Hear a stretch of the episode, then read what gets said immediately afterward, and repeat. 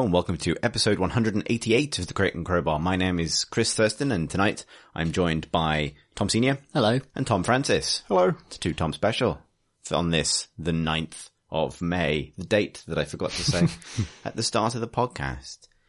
News this week is, it's all relatively quiet for news as people, as, as the, the big announcements are, are saved up for E3, but Risk of Rain 2 was announced this week. Yeah, this was. It seemed almost low key. The announcement. The the gist of it was um they just kind of updated their dev blog and said, uh, you know, they've been like sitting on this for six months. They've been working on it for six months and uh haven't announced it until now.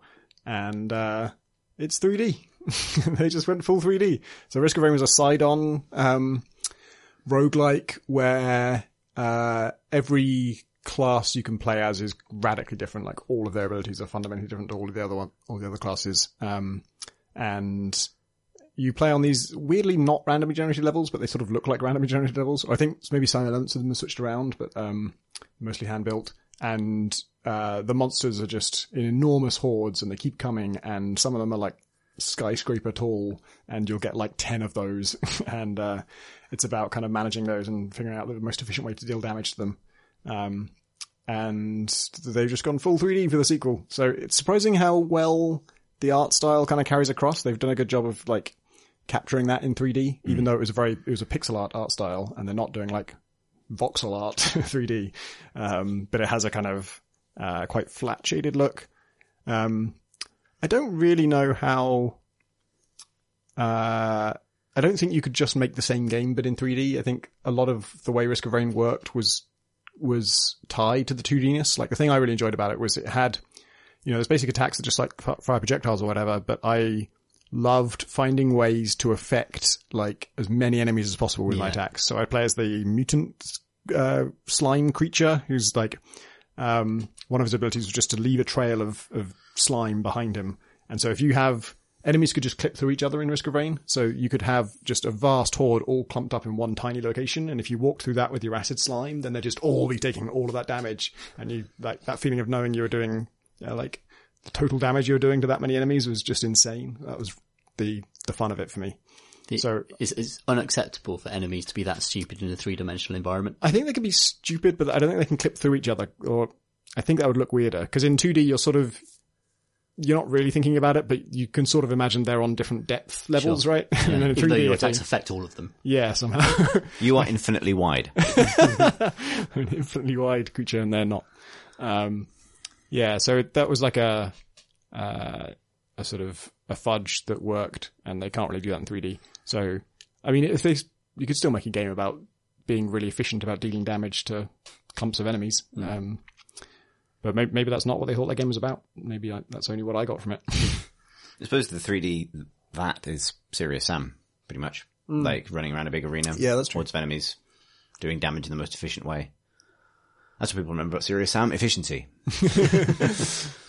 the middle manager of FPSs. Indeed. Remember, there's an interesting, uh, I can't remember precisely how it works, but there was an interesting progression system from kind of level to level. It had a yeah. There was um, uh, the difficulty scaled up over time, not levels.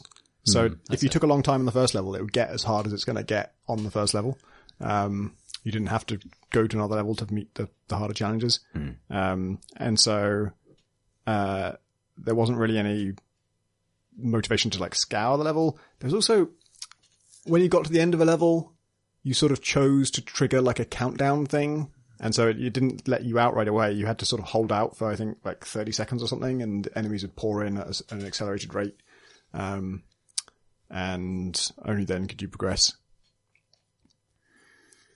Does anyone remember why it was called Risk of Rain? There was, um, I think some spaceship had broken up and all the stuff was like raining down on the planet and that's where the way it was set. Like there were lots of things that, um, fallen down. I remember I did complete it and there's something about like the last level is on the spaceship or something. I don't know if that made the title any more relevant, but I can't talk. I think you can though. You know, you, you've named games pretty literal things that are in that game. yeah, I guess like you can point a gun at gunpoint. But It's is one of the, it was, that. well, well, it was the mechanic for a while, right? Like Yeah. Very early on. Then no. Then no. Maybe when they first conceived Risk of Rain, it was a game about whether or not it was going to rain. and then after a while, it became a game about linking devices in a building. and the name Risk of Rain had just stuck by that point. So there's no point changing it. Uh, it almost works as a better name for Rain World. Mm. Like Rain World's a perfectly good name for that as well, but that sounds like a game where the, it's really fucking risky to be out in the rain. Actually, that so that when this was announced, I thought that was what people were talking about. I completely, even though I played Risk of Rain, I completely forgotten that it had existed. And it's like Rain World 2, that's an interesting time to announce that. The, one, the first one took long enough and it's only just come out. Uh, but that's not what happened. This is a story about me being wrong. Risk of Rain 2 does sound like a, you know, slightly wetter British summer than usual. Yeah. You know, it's like, you know, it doesn't imply hordes of enemies and Yeah. guns and, uh, you know. Risk of Rain too. increased chance of rain. I mean, it's an old joke, but it is prime candidate for two risk, two rain. That's true. um, you know, that, that fits perfectly in this particular context. and also like Risk of Rain, Tokyo Drift, but like Tokyo aquaplaning because of Nice. all the water on the road. Tokyo 42 2, Tokyo Drift. If you like water Tokyo drifting, 242. for fuck's sake. if you like drifting through water though, it seems like the new Assassin's Creed allegedly might Ah, good link. serve you well. What, drifting? Uh, well, it's pretty much how their boats worked. And, They're just uh, aquaplaning this on the is- sea. That is a, a stretch, Tom. slam into a, slam into a hard corner around an island, air assassinate an ocelot. Basically the same. Uh, but there is going to be more Assassin's Creed, it seems. Uh, Well, obviously there was always going to be more Assassin's Creed, but um, they've, there's an image that is leaked that's been, you know, seemed mostly confirmed to be correct, which uh, converts confirms both an Egyptian setting, perhaps, and also boats, more certainly. And a title? Uh, Assassin's Creed Origins. which is the Is that worst. It? That is the actual worst that they've after. Are they? Will they be the first series to complete subtitle bingo? like they've had Revelations, Oh god, yeah. they've had. So hang on, Brotherhood. No, Brotherhood's not that common. Revelations. If they do Rising after this, then yeah. they've got it. Um, well, Rise was the subtitle for Assassin's Creed Three, That's Oh true. god. Yeah. so they're already mostly the way there. They had Unity, but that was just weird because it made it sound like It was made in Unity. it was made in Unity. Syndicate, which is just the name of a different game. Unreal. Speed Tree. um, but yeah, so Assassin's Creed Origins. Um, and it probably won't be released on EA's Origin service. no, it'll be on Uplay's U- Ubisoft's Uplay service. so you know, paving the way for They- I don't know Battlefront Three Uplay. I think the last I heard was that they sort of announced they were not going to do annual iterations for the, or like the next one is not going to be next year because we're going to take a break and rethink the series and try Yeah. and make it like meaningfully different. Um, and then they called it Origins. I mean, it wasn't the first one Origins. I mean, it I wasn't mean, called it, Origins. it it wasn't was that- the original game. yeah. I mean, Wasn't it kind of about like the start of the, no, not really. They've been around for a while by then. Because the, the original, the first one was set in the Crusades. So if this is ancient Egypt, then that's going to be comfortable. Oh, yeah. 2,000 years before the first one. But the bigger question is, does anyone care? I could not like could not possibly need more backstory of that. Oh, Jesus Christ. That would be the logical backstory for a lot of the stuff in the. I mean, specifically, Jesus Christ would be the, the logical uh, nexus point for a lot of the Assassin's Creed lore. I think I can't really fault them for whatever they do because fundamentally the thing I want from them is just not Assassin's Creed. Like the thing I want from them to do is just strip out all the future stuff and just make a, a purely historical game. Um, not about history particularly, but just set in historical places and make it entirely about that setting and not mix it in with this bullshit Yeah. conspiracy, future time traveling, memory, DNA shit. But that's obviously not Assassin's Creed. I'd love a, a proper combat system, which the game has never had. It's never had a good combat system ever, and it's all been about killing and you know stabbing people, and that element of the game has always been really the worst part. Um, and occasionally it would kind of, it's a series that's always meandered and adhered to you know its t- templates, especially in its mission design, uh, but it's never actually been systemically that interesting beyond the first game, which was one of the very, very early proper open city games, hmm. really, hmm. to actually make traversing open cities feel exciting and viable, you know, and authentic. And, and that, the novelty of that made it special, but that faded very quickly as soon as, you know, loads of other games caught up with it and made better games around that idea. Hmm. I would say that the second game had not systemic chops, but it had interesting, you know, things you could do. It was fun to try and win a combat encounter without a weapon in your hands mm. by disarming the first guy mm. who to attack you, taking his sword and using it to kill somebody else. That's true. It wasn't like the combat itself was interesting, but like you could, you could choreograph a kind of a cool moment. It was again that allowed you to stand on the rooftops of Italy and throw broadswords at oh, people. Yeah, I mean that that was my preferred way of playing it, and you know, that was a, a play style I was able to adopt, and I I loved that game forever for just letting me do that, even though it's stupid. Uh, I really liked Brotherhood. Actually, that was Yeah. the peak of the series for me, um, because I was so much Assassin's Creed is about this historical setting, and Rome was just so exciting to me. And the idea that I could rebuild Rome, even though it was attached to a fairly tedious resource gathering game, um, was still was exciting. And I loved building up my Brotherhood of Assassins, who would just pop out of uh, hay carts magically to stab people when I pressed Y. Made an eagle noise. That's brilliant. Yeah. I mean, the series still has, I think the series still has potential, but for me it'll always be associated with that glut of open world games as well, hmm. which I don't necessarily like. I don't want the big box of every experiences that has a million different things to do in it. I'd quite like one really well, hmm. well, well crafted thing. It is kind of interesting how that formula that was sort of maybe not started by Assassin's Creed, but kind of popularized by it became, you know, it's a running joke now that like, uh, even outside of Ubisoft's own games, other games will be accused of having the Ubisoft open world thing of Yeah. all these icons on the map. And it's, I mean, people are fatigued with it, but it, I also think a lot of that stuff came about through iteration on what was working and what people liked. And for everyone who's fatigued with it, there's probably a hundred people who love that stuff. Or if they don't love it all, they love one particular thing. Like for all the people who, who don't want that much on the map being told about, um, there's, you know, some people who just really want collectibles and they really want to know where those are. And then there's some people who really want, like, I personally love side, not, not side missions, but like sort of almost generated missions, like template missions.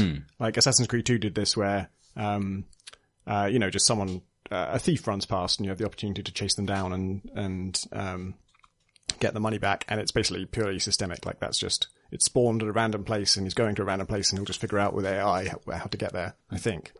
Maybe there's just loads of preset ones, I don't know. Um, and I love that because it felt organic and natural and probably loads of people didn't give a shit about those things and wanted, you know, actual side quests with story. And so they are open world games have, have become the games that are trying to be all things to all people. And, um, it's remarkable how successful they've got at it. like, I still wish that, you know, a lot of the cool things about the series, like free running and stuff, ended up feeling really janky. And I think part of that was just games got way better at doing that stuff around the series. Um, and also it just seemed like they, they stuck to the same sort of climbing systems throughout the entire series and they, Yeah. they couldn't really fix a lot of the Yeah. problems with it. Um, so the idea of a reboot where they could actually rebuild those systems from scratch is actually quite exciting because I would put up, put up with a lot of future bullshit if they had a, f- a fluid free running system that let me run over Egypt. And that would feel great. Because their settings have always been really strong, I think. Like, yeah, the environmental design's always been amazing. It always feels Yeah. like anything that can be produced to a high standard by like the biggest workforce you've ever seen. those games have always been really good at. That's uh, true for Ubisoft generally. Yeah. Like I thought Ghost Recon Wildlands was garbage, but its environments were gorgeous because its environments are what you get if you invest loads of resources and huge skilled art departments on just make a huge map. I mean, It doesn't make the game any better, but you know, they can do that. But I feel like that sort of school of kind of like distributed, really heavily templated design has worn extremely thin now. Um, particularly when, unless the ways you interact with it are really novel, or like Far Cry, the sort of the basic each you know unit of of game, each outpost is in itself satisfying to to play through. I would rather things not be not be templated and not be sort of you know generated missions, but you know a structured. I'd, basically, I'd rather now play the Assassin's Creed, which is just the six best assassination bits from what would otherwise be like a forty-hour open world thing. Speaking of Far Cry, weren't there rumours of a a new Far Cry, or is that a, an untrue thing? yes. There were rumors. rumours, yeah. Who knows if they're true? Uh, that, that it would be in the Wild West. Hmm. And that was semi backed up by the fact that a long time ago there was a survey on like, where would you like the next Far Cry game to be? And one of those options was the Wild West. That's a great setting for Far Cry. Yeah, I, I'm very interested to see that. Um, I guess it would inevitably uh, bring Red Dead Redemption to mind. Um, in terms of that was an open world game in the Wild West. Um, and feels like you got all the tools there. I mean, I'm a bit spoiled by Far Cry Primal because I think for me that's just the perfect Far Cry game, and I just I don't uh, I don't want guns back. I want to stay. Uh, I, I mean, I guess it doesn't matter whether they add it or not. Um, because I would always just use a bow and a knife, and I'm sure they're always going to give me those things: a bow and a knife and rocks. And a magic owl. Uh, I didn't use the magic owl in Far Cry Primal. I was against the magic owl. Big on bows, tough on owls. that's the that's the platform I ran on, and that's what I'm going to stick to. Um, yeah, I'd be into this. It feel, I feel like there's a, if this is true, and obviously this is one of those, and if it's true things, um, given that Red Dead Redemption 2 is on the horizon, and given that, like, I don't know, at least High Concept TV has just had a bit of a, a run of, of Western things, Westworld just finished, that kind of thing. I wonder if by 2018 we're going to be, or even this year when E3 rolls around, Inundated. yeah, it's going to be the year of the cowboy. I wonder if that's where we're going. That's my early prediction for. About time though that that happened. I mean, it's, it's always felt like a bit of an underplayed. I don't know. The stuff like um, Call of Juarez. That was a cowboy game. I, don't- I mean, just, I know just though, naming one cowboy game. Occasionally, like there was Gun, there was the Juarez series, and uh, there was Red Dead. And beyond that, I was really struggled to pick out any proper. I think Red Dead was so good that I didn't. I didn't realize that there it. weren't any other cowboy games. Yeah, What was the uh, the really old LucasArts one? Outlaws? No. no, I'm not sure. Um, like a sort of, I think it was the build engine, like that kind of era. Oh yeah. Oh yeah. Yes, I think it was Outlaws. So between those five games, could constitute a genre over the period of thirty years. I just remember there was a period of like six years or something where that was the game everyone was like, why aren't there more Wild West games? That one was great. So we could we could be about to you know head right into the the Wild West epoch. Yeah, I, I, that's game. that's my prediction. And actually, um, the Wild West is is perfect video game terrain, really, because you know westerns are about, um, functionally all westerns are about people ha- tr- tr- the the struggles people face maintaining their own codes of conduct in a lawless world. That's basically the thing that makes something a western, apart from cowboys and and revolvers and and stuff. And that is basically the thing that all video games are about, even if they don't want to be. They're all about people who have to choose to adhere to a code of conduct, not at all. So I mean, that Red Dead did that well, but I think you know, I'd be I'd be excited to see more games take on that territory because it's a good fit for different types of games as well. It's a good fit for an open world game. It's equally a good fit for a a narrative game. It's a very good fit for Far Cry. It kind of solves a lot of the awkwardness of uh, like Far Cry Three and Four, where like the uh, just having like loads of different bandit gangs who believe different things, and then you know business lords, you know uh, Business lords. business lords. What am I saying? Uh, Invasion of the business. You business. know, the. Money Kings. the money kings, they ride on the steel horse. the giant robots. The Money King. I'm just thinking of um, Will Smith in the Wild Wild West. That's what I'm thinking of. of giant mechanical spiders, you know, as they were. Um, the, the chief business lord of the Wild West. You know, once upon a time in the West, Jim West, Desperado. giant spider. Uh, yeah, that's a, that's a, I mean, to be honest, that's not a terrible example of how that whole period of history has been so fictionalized in so many absurd ways that you can hmm. return to it in a video game and not hopefully cause too much cultural insensitivity in the same way that Far Cry 3 and 4 accidentally did a little bit. Hmm. Yeah, indeed. Although I will say this, I guarantee you. Now, while I'm while I'm having this prediction, right? So I'm going to predict the year of the cowboy. I'm also going to say that when Far Cry Cowboys um, arrives, hmm. We are going to be having a conversation about their ill-advised, culturally insensitive POT sequence that will inevitably be in that game. I, gar- I guarantee it. It's it's it's an, there's no way they're going to avoid that because it is a an obstacle directly in their track. And They love their drug sequences. they love their dark sequences. Hmm. They love their you are a outsider hanging out with an indigenous peoples of some kind, yeah. taking their local drugs and going on spirit journeys thing. Mm. yeah. Yeah, if they do Cowboy Far Cry, there is no there is no way they're dodging that. Even though they definitely, definitely should. Even though they definitely, should. yeah, it's not. I can, yeah, No, It's a you're train right. wreck we can see a mile coming. Yeah, exactly.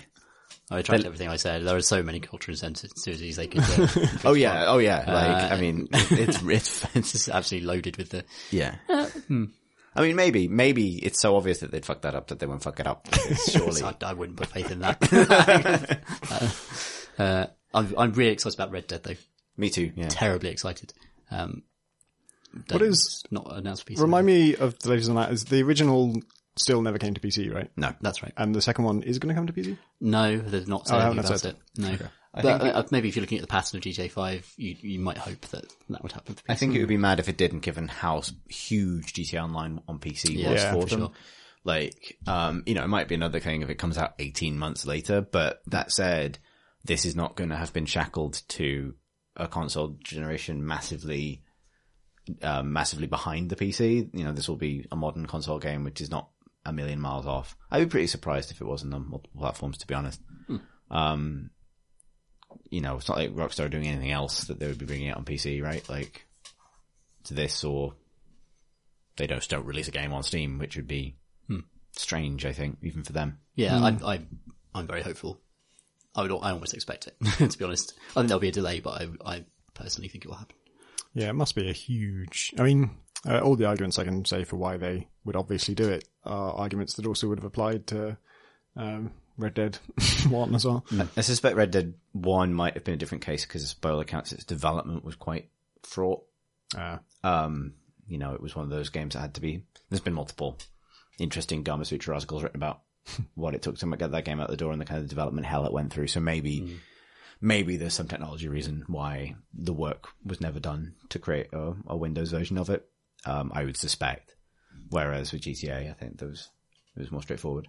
Rockstar bought almost every game they've ever made. I mean, apart from Red Dead and maybe table tennis, um, Yeah, I think that's only two. almost any, everything else comes to PC. So hopefully, fingers But yeah, it's very exciting because I mean, Red Dead Red Dead Redemption is still my favorite Rockstar game by a mile. Like, I, I think it's so much better than any of the recent GD, GTAs. Yeah, I, would, I completely agree with that. um, Sure. yeah, it could because I think it doesn't try and be um, kind of sort of acerbic in the way that GTA has been acerbic, which just doesn't work anymore for me. Whereas hmm. Red Dead has genuine heart. I kind of hope it stays like that. Like, I hope it's still a relatively serious story hmm. that allows you to be silly if you want, but is trying to be a serious western because that really suited the first game. And I'm really excited about the prospect of an online version of that world where I can hmm. like saddle up with some friends and go and kind of raid some bandits or something as a as a troop. Yeah. And, uh, rob the money lords. Rob the money lords. rob the money lords, as you do in the Wild West. Yeah, I and hear. they're giant metal spiders. Yeah, absolutely. Take them all down. Lasso them. Cool. So in terms of what we've been playing, I suspect this is going to be one big what we've been playing section because we've all been playing the same game and it's pretty easy to guess what we've been playing because we've all been playing Prey, yep. which came out. We talked about it on the pod last week. Well, you and Alex talked about it based on your experience of the demo. Um, we've all played a lot more of it now. The game is actually out. Obviously, we're not going to do any spoilers in this section, partly because I think we're all at different stages of it. Yeah. Um, but also, um, this feels like, it feels like, um, prime material for a spoiler cast at some point. A bit like Yep. we did with Dishonored, because, yeah. I think I'm close to the point that I could do a spoiler cast, but not there yet. Yeah, it's also one of those games that, that given, given that it is like System Shock and Bioshock, it has a style of storytelling which is big on slow burns and then big reveals. Hmm. And you go over these sort of thresholds in your understanding of what's going on that it'd be easy Yeah. to spoil for people. Well, that's good to hear because I'm I'm like four and a half, five hours in, and I was wondering where whether it had that capacity. So Yeah, I'm glad it's got some kind of There's- bases up its sleeve. yeah, um, yeah, the space business. The space business going on in space. Excellent. Um, so it's been interesting because uh, it's been interesting watching the reaction in our little private chat where we talk about games because I really, really like it, and I still, definitely still really like it. But I think everyone it, it- that game evolves a lot over the course of your time with it, Yeah. and like I didn't cool on it. I, I cooled on it to the point where I think it's still an excellent game, but it'll be it'll be I'll be interested to hear what your kind of journey with it has been and where those kind of rough edges have started sneaking. Because I've seen this in a lot of different people's impressions of it. Um, the way Yeah. it, the way it, act- the game it turns out to be is quite different from the game it starts as.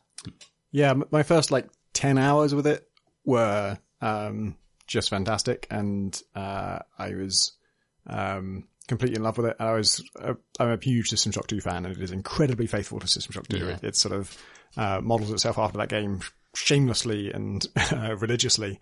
Um, and my thought, like, during those first 10 hours was like, not only is this amazingly faithful to System Shock 2 and like, uh, in a sort of updated way, uh, but I think it might be better than System Shock 2. Like it's just sort of fixes a bunch of things that were wrong with System Shock 2. And in particular, the thing I really love about it that System Shock 2 almost had and Bioshock didn't really have, um, is that this place, this space station is, um, you can go everywhere in it and you can also go around it from the outside and you just have access to all of it. It's just all there and there's nothing hidden from you and it feels extremely ungamey in that way. I'm so used to the game world being like, oh, we're suggesting it's a city under the sea, but you can only go through these levels and they form a kind of snaky Yeah. path through the whole thing. And that's the part you're allowed to play in. Everything else will imply it's there, but you don't get to go to it.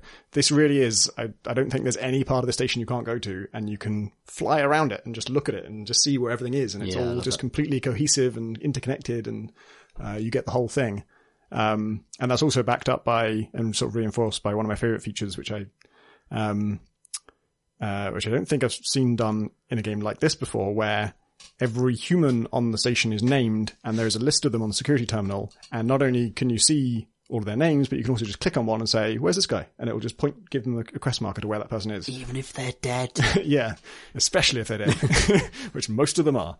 Um, actually, uh, they are tracking bracelets that you're tracking. So sometimes you find the tracking bracelet, and not the body. But I think I'm pretty sure the body is always there. Like there's always, um, and it might not even be technically on the station. um, but that even though I'm not going to do it, I'm not going to hunt down every single one of them because there's fucking hundreds of them. uh, the fact that they, it's telling me they're all there and I believe it, um, just adds so much to this place. I really feel like it's so kind of, um, uh, authentic. I think there's another word for it, like is verisimilitude, the word I'm looking for. Like this Yeah. kind of the one to one Yeah. relationship between what it's saying it is and what it really is. Like the simulation matches the fantasy. I think that's my impression of its early hours as well. And actually, to be honest, it keeps this up. There's an astonishing attention to detail in the way that world is built and the way it's simulated. And those two things are kind of linked to each other. Like, um, it's, I think one of the reasons maybe, you know, not to skip ahead too much, when it starts to not quite stick to its own logic a little bit, it stands out more even though it's probably even in its worst moments being less gamey than most games. Because at, at its best you don't in prey you don't necessarily like have to engage game logic to solve problems. You you can trust that it is it is the it is its attention to detail is sufficient that if you think you can do something that will probably work.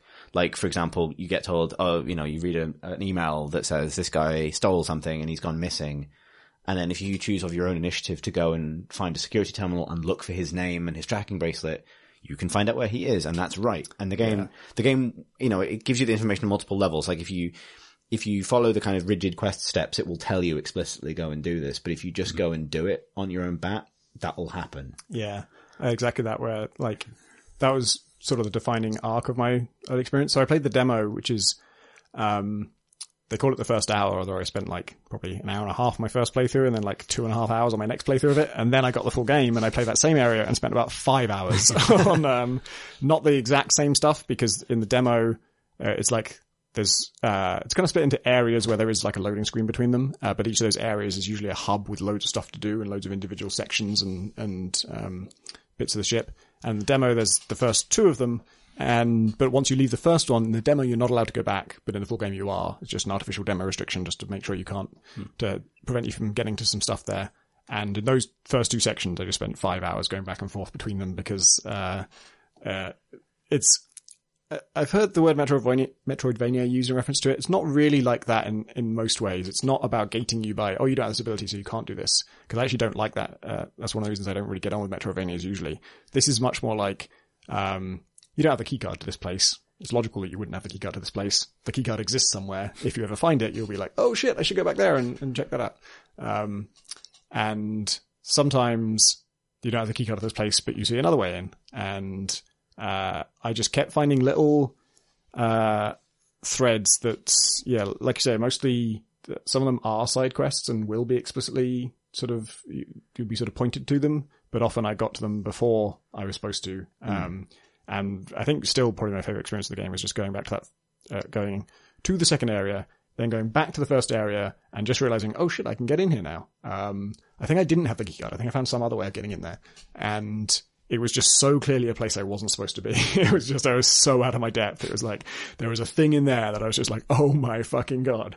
Um, and just being terrified of that thing and trying to creep around and explore that place without like daring to risk the wrath of this completely unknown creature was awesome. And actually, it even, it happened to be a creature that I'd heard some things about. Um, I won't say what because it's better to know nothing at all. But even knowing the things I knew, it was still terrifying and mysterious to me. Um, and uh, that was such a sort of electrifying experience. Mm. Just I was so immersed in it at that point. point, and in general, just a, I spent a huge amount of time in this game, like pursuing what feel like my own leads. Like there's just, you know, I can get to the trauma center, but there's a guy called DeVries whose office is locked, and I don't think anyone was telling me to go in there, or there was anything pointing me in there. I think it turns out like there is something that quest related in there, but I was just like, I want to get in there. And oh no, I don't know what it was. I was looking for someone else and I couldn't find them in the trauma center, but I knew they were supposed to be in the trauma center. As it turned out, I'd missed a clue in that quest. Um, but my thought was, oh, there's one door I can't get in here. I want to get in there, hmm. and it's this guy's office. I'm gonna look up where this guy is, and it marks him on my map, and I'm looking at, oh, sorry, marks him on in the game world. And I'm looking at where he's in the game world, like, how is he there? right, yeah.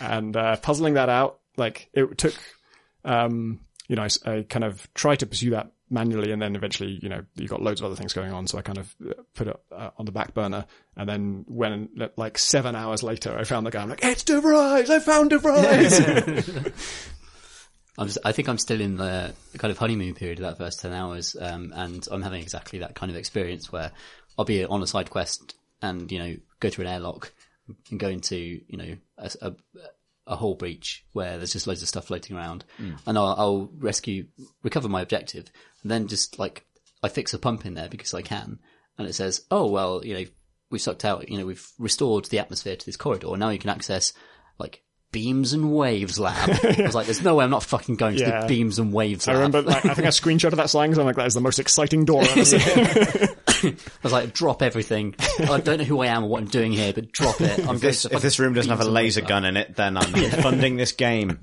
And, uh, it, it, might have a it might have a laser weapon in it a little bit, but it just that alone was really exciting because it forced me to go back through areas I'd already been through, mm. and um, as you get to know the enemies, uh, increasingly they do become more interesting. One of my frustrations is the combat generally, um, mm. but as a piece of just uh, piece of architecture to explore, I've never, I've, I can not remember the last time I was as excited about yeah. the space as since Dark Souls or something like that. Mm. Like I'd, I'd, absolutely love backtracking and what that does to this. I think in terms of being a, like a, a, world with that's interconnected, it's mm. actually Dark Souls is a really good comparison because mm. Dark Souls has that thing of when you realize that you look up at that castle wall from the Firelink Shrine, and that's a real place. That's not just a bit of environment art. You will be at the top of that wall eventually. That kind of thing. Yeah, it has that sort of sense of like, oh, I can't get there now, but I will be able to. Yeah, I had this thing where I did the same thing where in the very first area I went into the security room, and you look at you know everyone on the station. It tells you. I was uh, similar like, like Tom. I was amazed. I was, I was like, is this real? Or is a lot of this just fluff?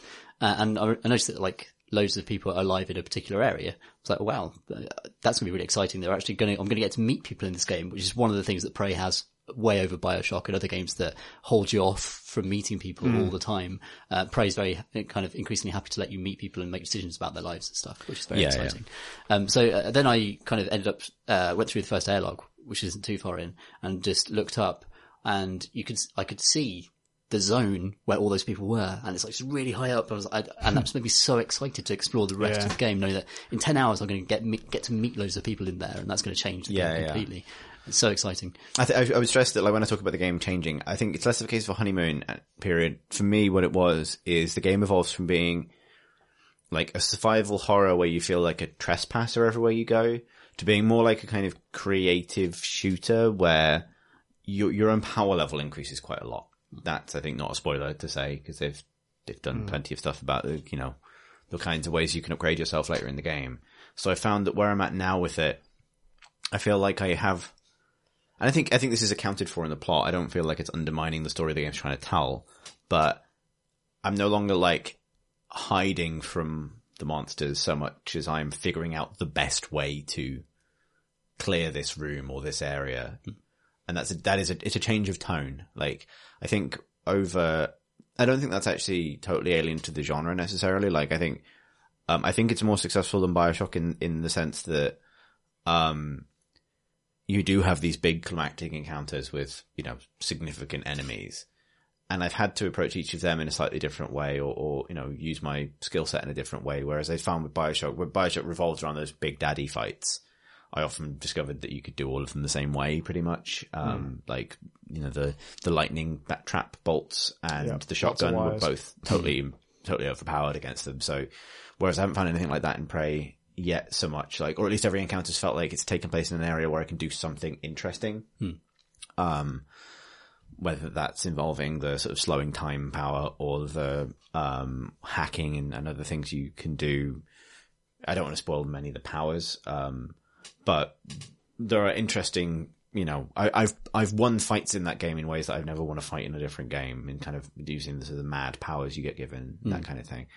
Um, but where I'm at with it now, um, oh man, it's hard to talk about the spoilers, but like where I'm at with it now, I'm at a point where those characters that you meet aren't seeing me like a kind of another survivor kind of crawling through this station, but like more of a kind of like, you know, holy shit, like what the hell are you kind of thing, which changes the feel of the game, I think, quite a lot. And it becomes at that point more about exploring and solving problems and prioritizing and following your own leads and sort of trying to make the right decisions and toy with your freedom rather than just getting by.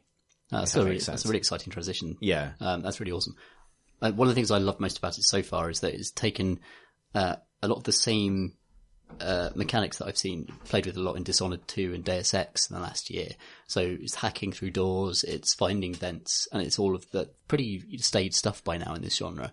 Um, and I, uh, in a kind of entirely sandbox environment where you're backtracking a lot and remastering areas, those techniques and those mechanics work so, so much better um, for me than it does in those games where, for example, in Dishonored 2 or Deus Ex, um, you're going to go out on this long mission that's going to last an hour and it's going to be, uh, obviously it's a sandbox still and you, there are multiple ways to approach it, but it's almost like still a tunnel.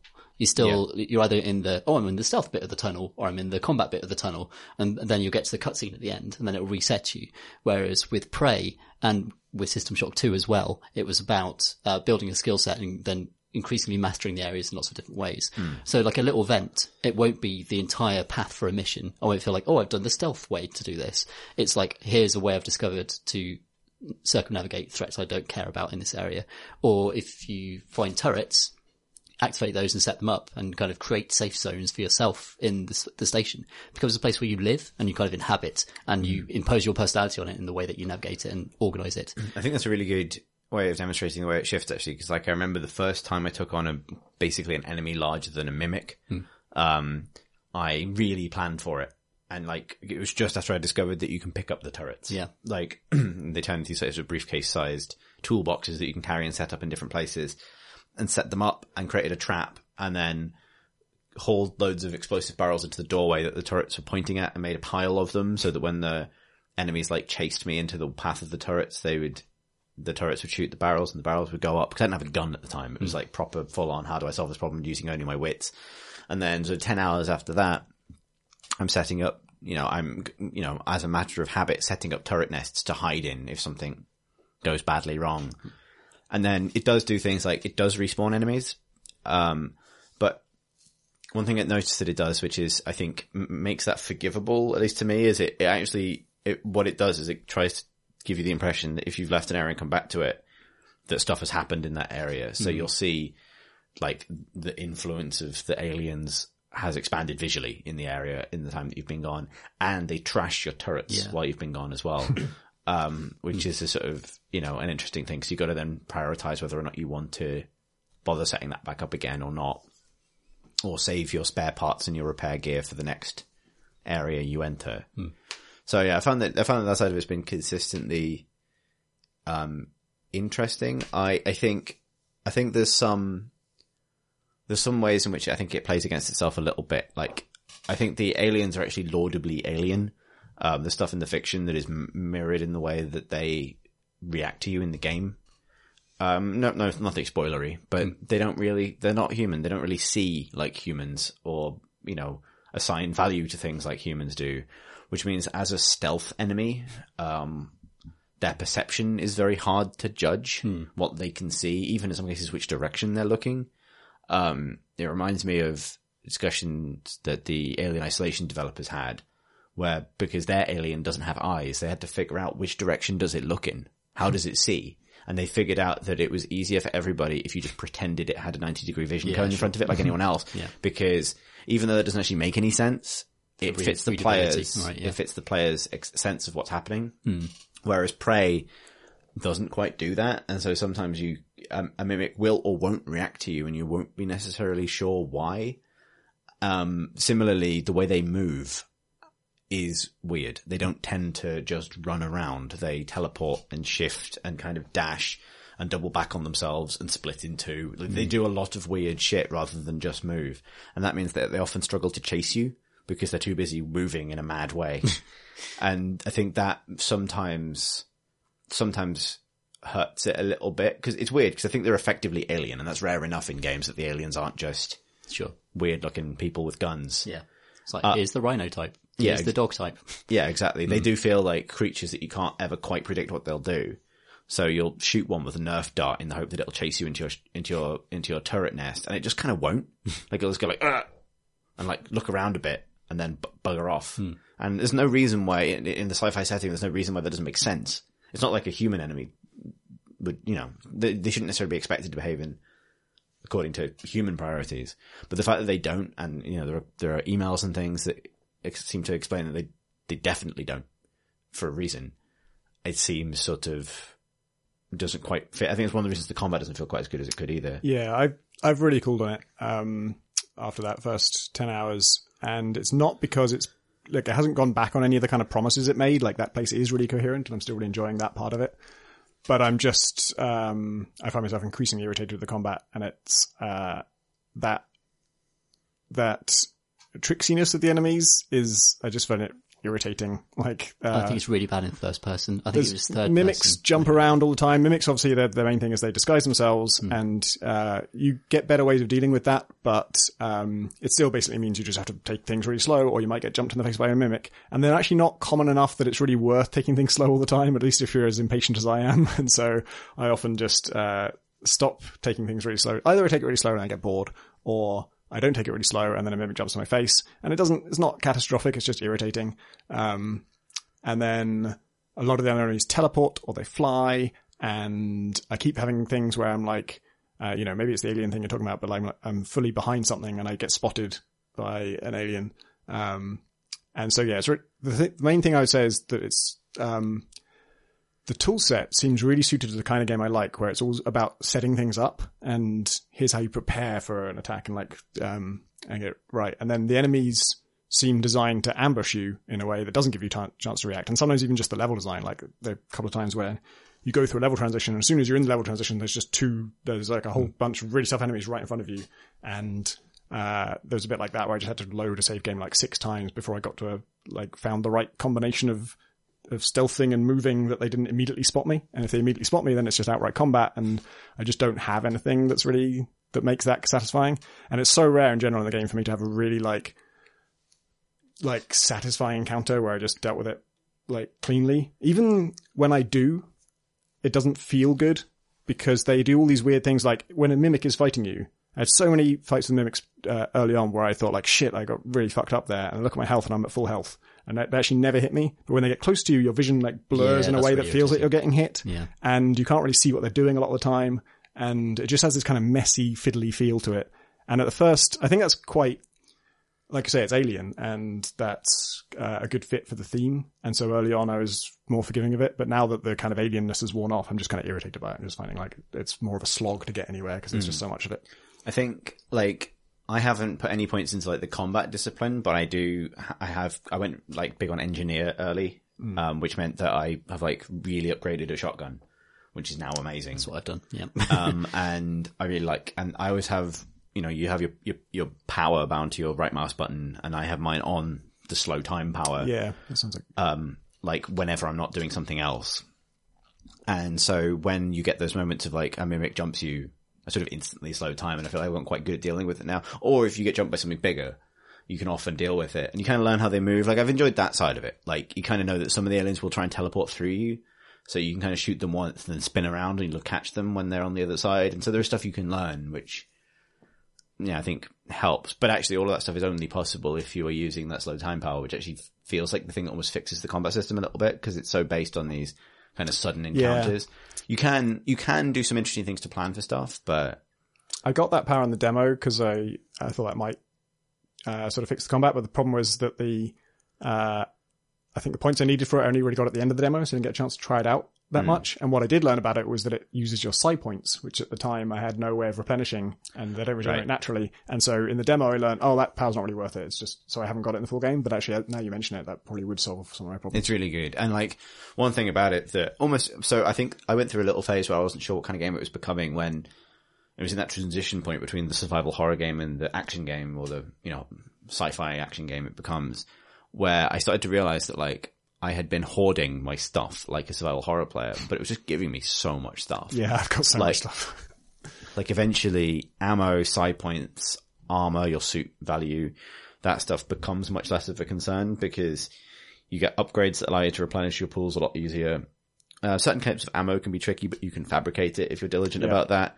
Um, it even allows you to fabricate skill points to a degree. Like Yeah. it really opens up. And at that point, as soon as I sort of got up to speed with the idea that, okay, this game is now about me being quite powerful, actually.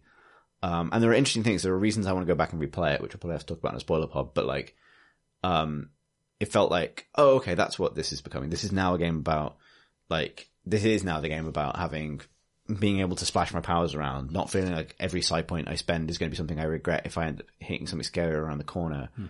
Um, sort of no spoilers, but it has a moment that is a, I believe, an explicit tribute to a famous bit in the first Bioshock game where someone plays music and then attacks you from all sides and you've got a shotgun. I don't know if you've found Yeah. that in Prey. Um, where I was like, oh, this is being that. And that's a, it's a very unsurvival horror moment because it's almost like a, a violent dance where you're using weapons and powers to sort of, you know, conquer a quite a tough combat encounter. And that, I think, is a very different game to this, the one it starts out as. But I, I still really liked it. There's some, you know, fun powers in that regard. The, um, the phase shift power is really good. the teleport is really good. The, um, it's not, I mean, it's not a spoiler to say that you get the mimic power yourself, right? Because that's in, like, that's- every- It's the first trailer. I think. it's in the first trailer. Like, um, and then it levels when you can mimic turrets and just be a turret. that is fun. Um, What, when you're a turret, can you move? uh, yep. Can you shoot? Yep. Do, do you like? Yes. How do you move? Like, well, how do you move when you're a roll of tape? yeah, well, usually you tumble over. So I'm wondering, can you? I like, think you can hop along. Like, it's, Have you ever seen mimics do that? Because they do do that. yeah, they do pretend to be impersonate a turret. Yeah, no, they don't impersonate turrets, but they, They- you see them as a little object trying to hop away from you. Oh right. Sometimes. Yeah, yeah. If they think you're not looking. Um, yeah, I suppose I'm a I'm a bit of an outlier in that. I've, I I think that you know I, I still like the mimics um as an enemy because so the thing game does really early and it doesn't it keeps this up, but I think you, your pace of exploration naturally accelerates as you go on for various reasons. You initially start out like wow this is amazing and threatening and I'm going to pour over every detail, and then as you get more comfortable with the setting and everything else, you just naturally start going faster, and that means I think you start hitting the mimics without considering them. Yeah. Whereas early on, And I have it especially when backtracking because I'm just like, I Yeah. just want to get back to place A Yeah. where I already know, and I clean this area out. But now there's mimics again. But there's loads of really good examples, particularly early, where the mimic puzzle is solvable. Not just by, you know, going slow enough that you see them shake or the thing that, the little effect that gives them away. It's, you can look in a room, uh, the first few times you encounter mimics, they're explicitly disguised as something that you should be able to tell as doesn't belong. So you'll go into a room and it's like, um, for some reason, for some reason, this is a space station where people need explosive canister dispensers. but like, there'll be one too many explosive canisters in the room, and you know that that's Two chairs at a desk. two chairs at a desk. That's, that's what tells you one of thing. them's a mimic. And I love that kind of, that's what I talk about attention to detail. Like, I love that kind of environmental storytelling. Like, I think there's one where there are, there are two identical photos on a desk, and that's what gives it away. Hmm. And then you, you know, you've got the glue gun very quickly, and you just fire a blob of glue at them, and they can't transform. And you've solved the problem. Hmm. And you don't get XP for I've- individual kills, so that's, that, that's, you, you're done. You don't have to kill it. You, you've solved the, you've solved their mimic puzzle.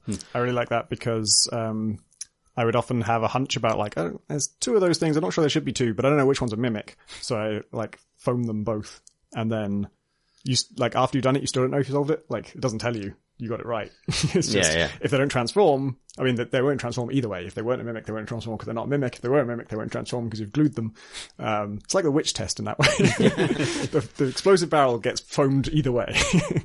Just throw Uh, but both then chairs into sometimes- a river. Which one floats? The other thing you don't know is was there ever a mimic? Uh, like, Hmm. is there a mimic in the room? And if those two don't transform, but you think there is a mimic in the room, then something else is going to turn into a mimic. And uh, There are sound cues as well. Little that was that was fun early on when I had the patience for it. Yeah, No, I I that's the thing. Like, I think weirdly, like the game would also work were the mimics more like an alien isolation style threat, where there was only a few of them and they were a huge deal if they were in the level and they could disguise as anything.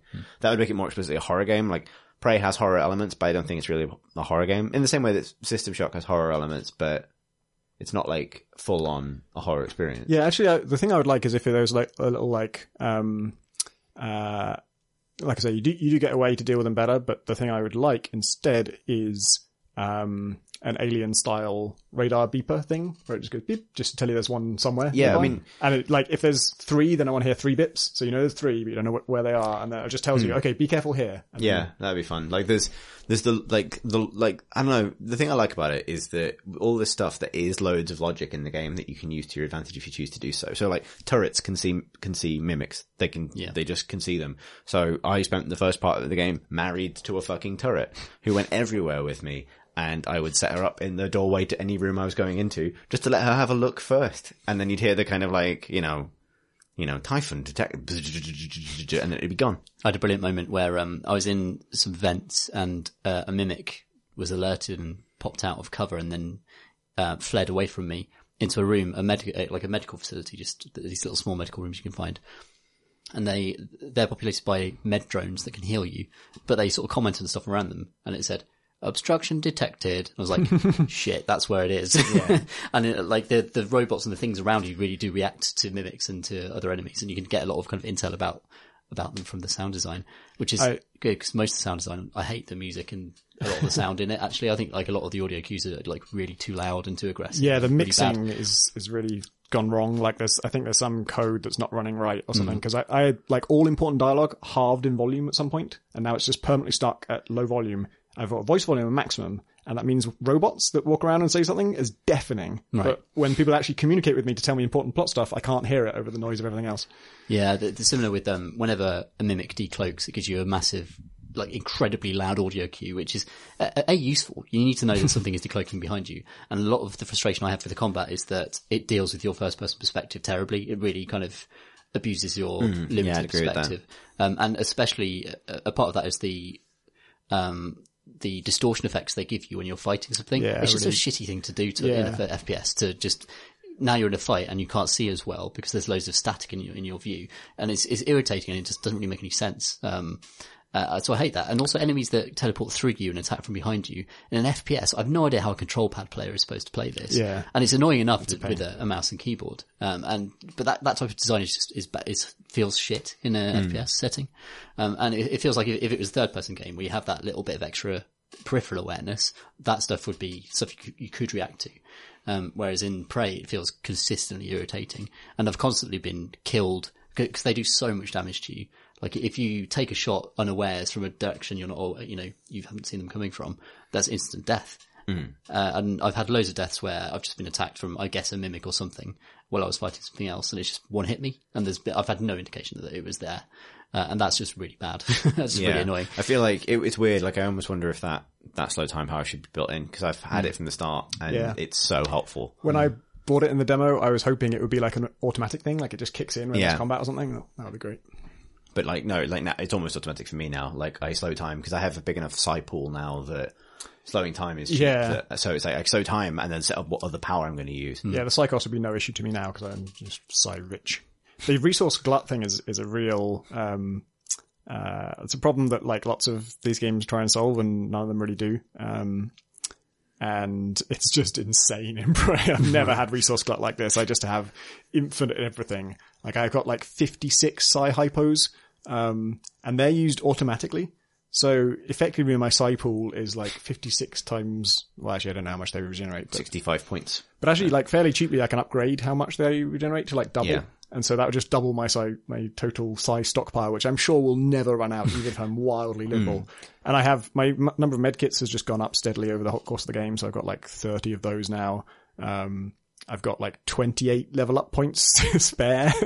like I will spend them, but I'm just like I went through a period of um, not having like a thing I was desperate to unlock, and so they they stacked up for like you know an hour of play, and that means I've got 28 spare now.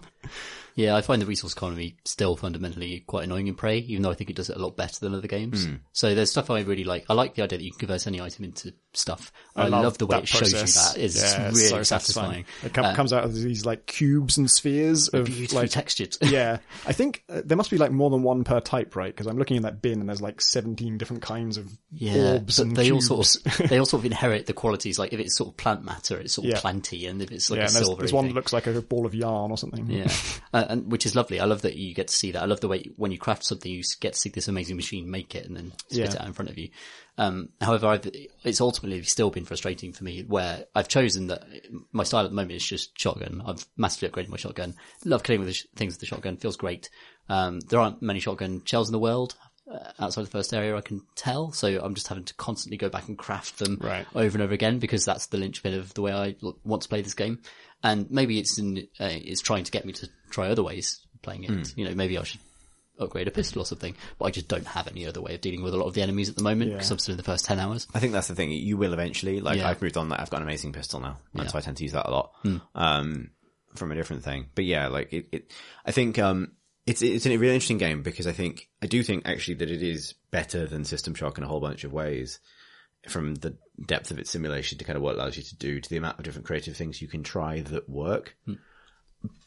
But and in some cases it's it's problems you know where where its problems emerge from the fact that it's given you too much freedom and it's let you kind of sequence break things a little bit or that kind of thing i'm inclined to forgive them. Or even you know things like the resource glut which stem from ultimately probably a desire to not hem your options in too much. If hmm. you play diligently it just gives you loads of stuff so there's probably interesting resource scarcity if you're rushing but if you take your time it gets a lot easier Yeah. I often think, why, why not just give the player the thing that they found?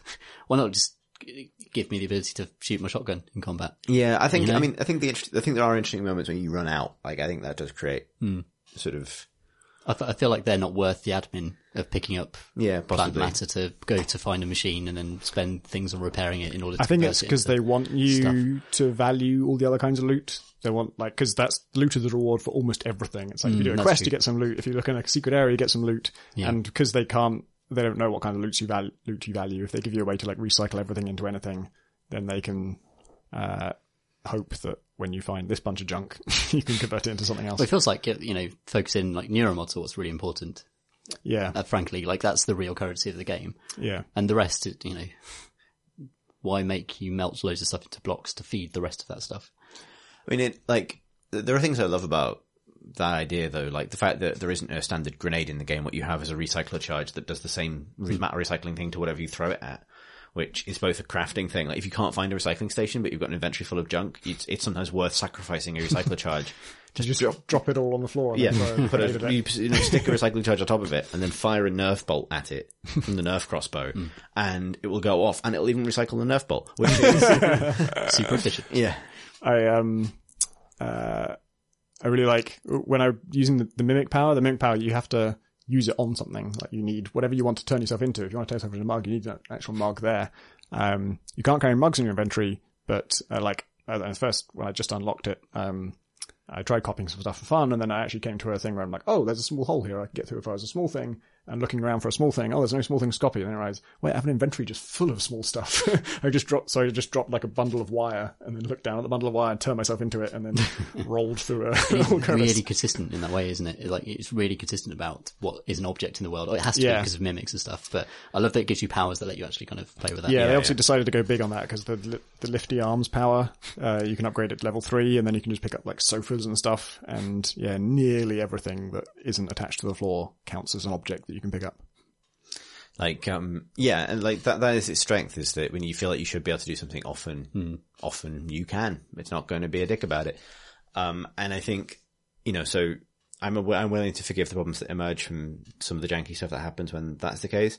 Um, similarly, like you know, there are, there are moments where I'm okay with having my freedom curtailed a bit if it means it moves the game along or shows me something. That's okay. I think the things that have stuck with me that like I think just hold it back from being a, a great game. I think it's a really good game. Are like there's a laudable attempt to make these kinds of games a little bit more accessible to people by giving you quite a th- thorough journal. Hmm. So if you don't want to bother with mission objectives and stuff, you don't have to. It's never going to make you. It's never going to make you do things in a specific way. But it gives you lots of different opportunities to find the information you need, both in game in terms of emails and stuff, but also out of the game in terms of the Quest UI and what Morgan writes in his or her journal about what's going on. Um, which is a really good idea because I think one of the weaknesses of these games is that they are very opaque to people who aren't into this kind of thing. And I, I would want someone to be able to play this as a relatively linear sci-fi adventure who doesn't give a shit about solving every encounter in the weirdest possible way. Um, but then there are just some little things that make that inelegant. Like, um, something I encountered was, as it should, it lets you skip ahead in quests.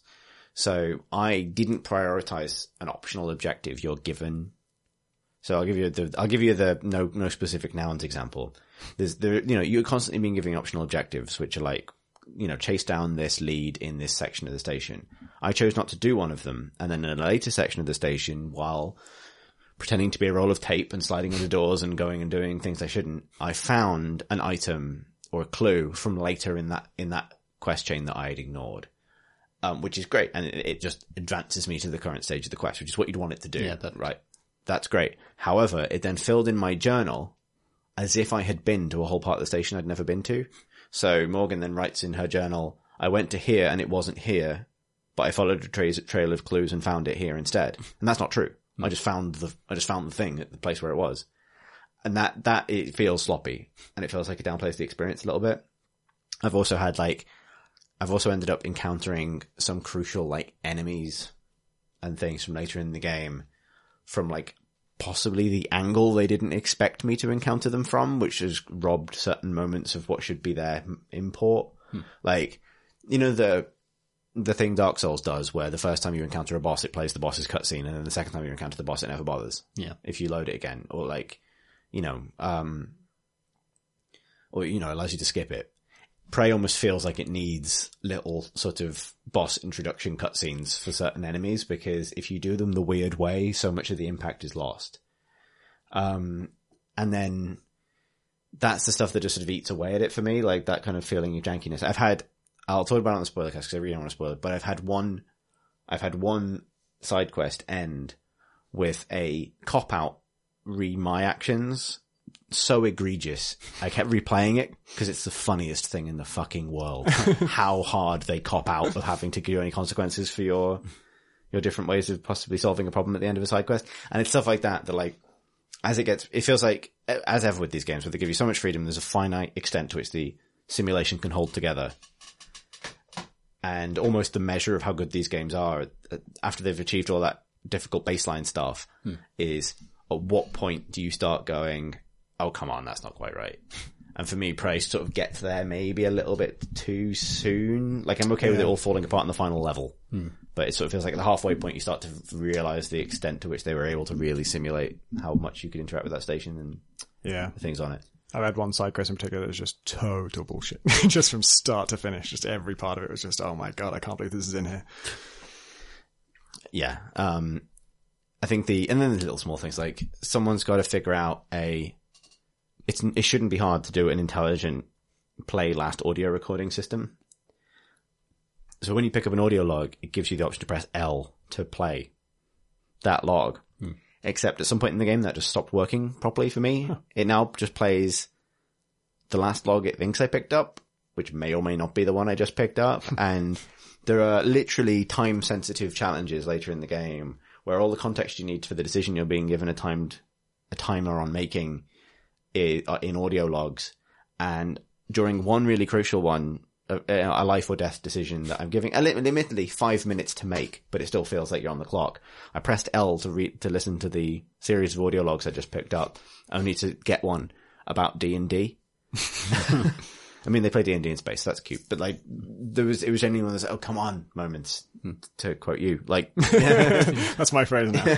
um, there was a sort of, yeah, a little, little frustration at the edge of, of what the game was doing. Yeah, I had a really bad one with that where it's still it's still screwing me really. Um, where I entered an area, it was actually the one I was talking about where you enter and there's already enemies right in your face, and you, there's not much you can do to to uh, plan your approach. And so, of course, the t- tactical thing to do is like go back through the level loading transition, which is you know totally artificial. They can't follow you through that. Uh, but uh, the first time I did it, it was just um, uh, as the fight started, it was involved two robots, and the robots talk a lot. Uh, like I say, a robot talking volume is twice the important dialogue volume. Important dialogue um, uh, came during the fight. Like it waited when there was silence. There was no uh, like important communication. And then when I um, uh, when I actually got into combat, that's when it started to tell me the important thing. And I so I didn't hear it. I finished the fight, um, and uh, at the end of it, you know, you don't get that back. It doesn't go into your log anywhere that I can find. There's no way to like recap it. If you get an audio diary, you can get, listen to that, anytime. But this wasn't an audio diary. And then a while later, I read. I, I was just looking through my quest log of like the latest step of the quest I was on. I looked back at the last step, and just in the text there, there's like a huge plot development, like like massive major stuff. And I don't know if that was what they were telling me about. Like, uh, I have no idea what they said during that whole thing. And uh, I looked through my save games, and I didn't save for seven. I didn't make a permanent save for seven hours before that point, so I don't have any way of getting back there. I just no. gotta let's replay the game basically. That's good advice. I need. Uh, I've been what I'll actually do is- all the way through. I will So, watch. yeah. Um, yeah, it would be good. Like every time there's a level transition, make a permanent save. Maybe Yeah. um, that's what I wish I'd done. But what I'll do is watch someone's let's play and try and hear it from that. Yeah, I mean, it's like the thing I've been trying to figure out is whether or not these little quibbles detract from it because you can almost scroll up in that chat we had, and then like the initial impressions are like, "Oh man, this is amazing! Like this is so good." And I, I didn't even think it is, and I'm still I'm still super impressed that Arca- even though it's two different Arkanes, but that technically one studio is capable of getting Yeah. Thief Deus Ex right and then getting System Shock right. Yeah, it's like incredible. surely if Yeah. like you know I, I think it's a substantially better game than either Bioshock, really, as a game.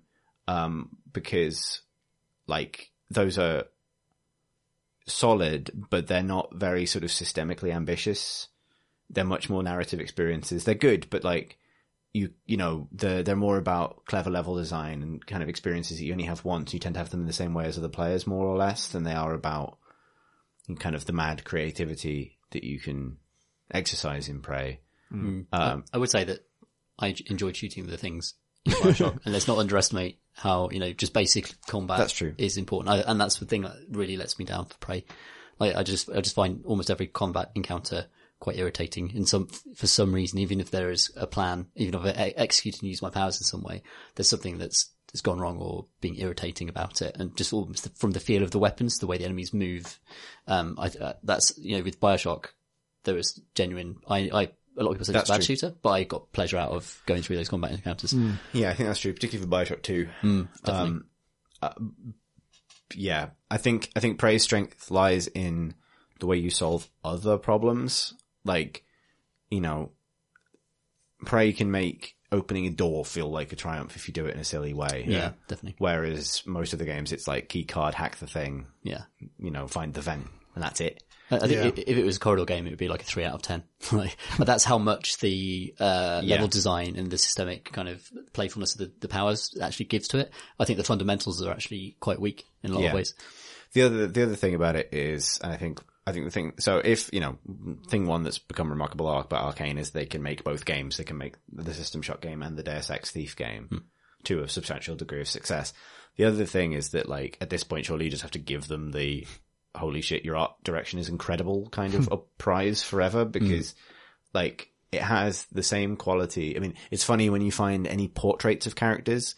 It's set in the same face universe as Dishonored. Yeah. Like nothing else about its art style is like Dishonored, Yeah, except how faces look. It's definitely true. Um, the kind of sculpted, sort of impressionistic, kind of gaunt faces on everybody.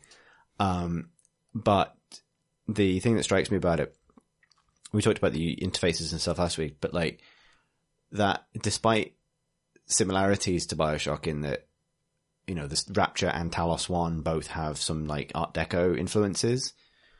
Um, it feels far more like a conscious art choice within the game. In, I mean, obviously, like Rapture within the context of Bioshock is a theme park made by one man as a bad idea. Um, but as a game, it also feels like a kind of mad showcase for an almost out of game idea. You know what I mean? It's sort of Yeah. Whereas, like you know, the the, the fictional setup for for Prey, the the things that are different about its timeline that allows. This is not a spoiler. This is you know game one beginning stuff that allows humanity to have a translunar space station with seventies decor. Um, it's that thing that they did with Dishonored, which I really, really respect. Is it, it feels like all of the not just the, the technological decisions, but the creative decisions about how those places look were made by people inside the game logically hmm. based on what they were making. It's the whole thing about, you know, the reason the the city blocks in the Dust District in Karnaka in Dishonored are diamond shaped, where most city city blocks in in Dishonored Two are square, is because they break the wind in a specific way and they're hmm. angled into the wind. Yeah. and you would never notice that, but it's just the art team for that game looking at a map of that environment and going, which way would you build these buildings if there's wind coming from a particular direction?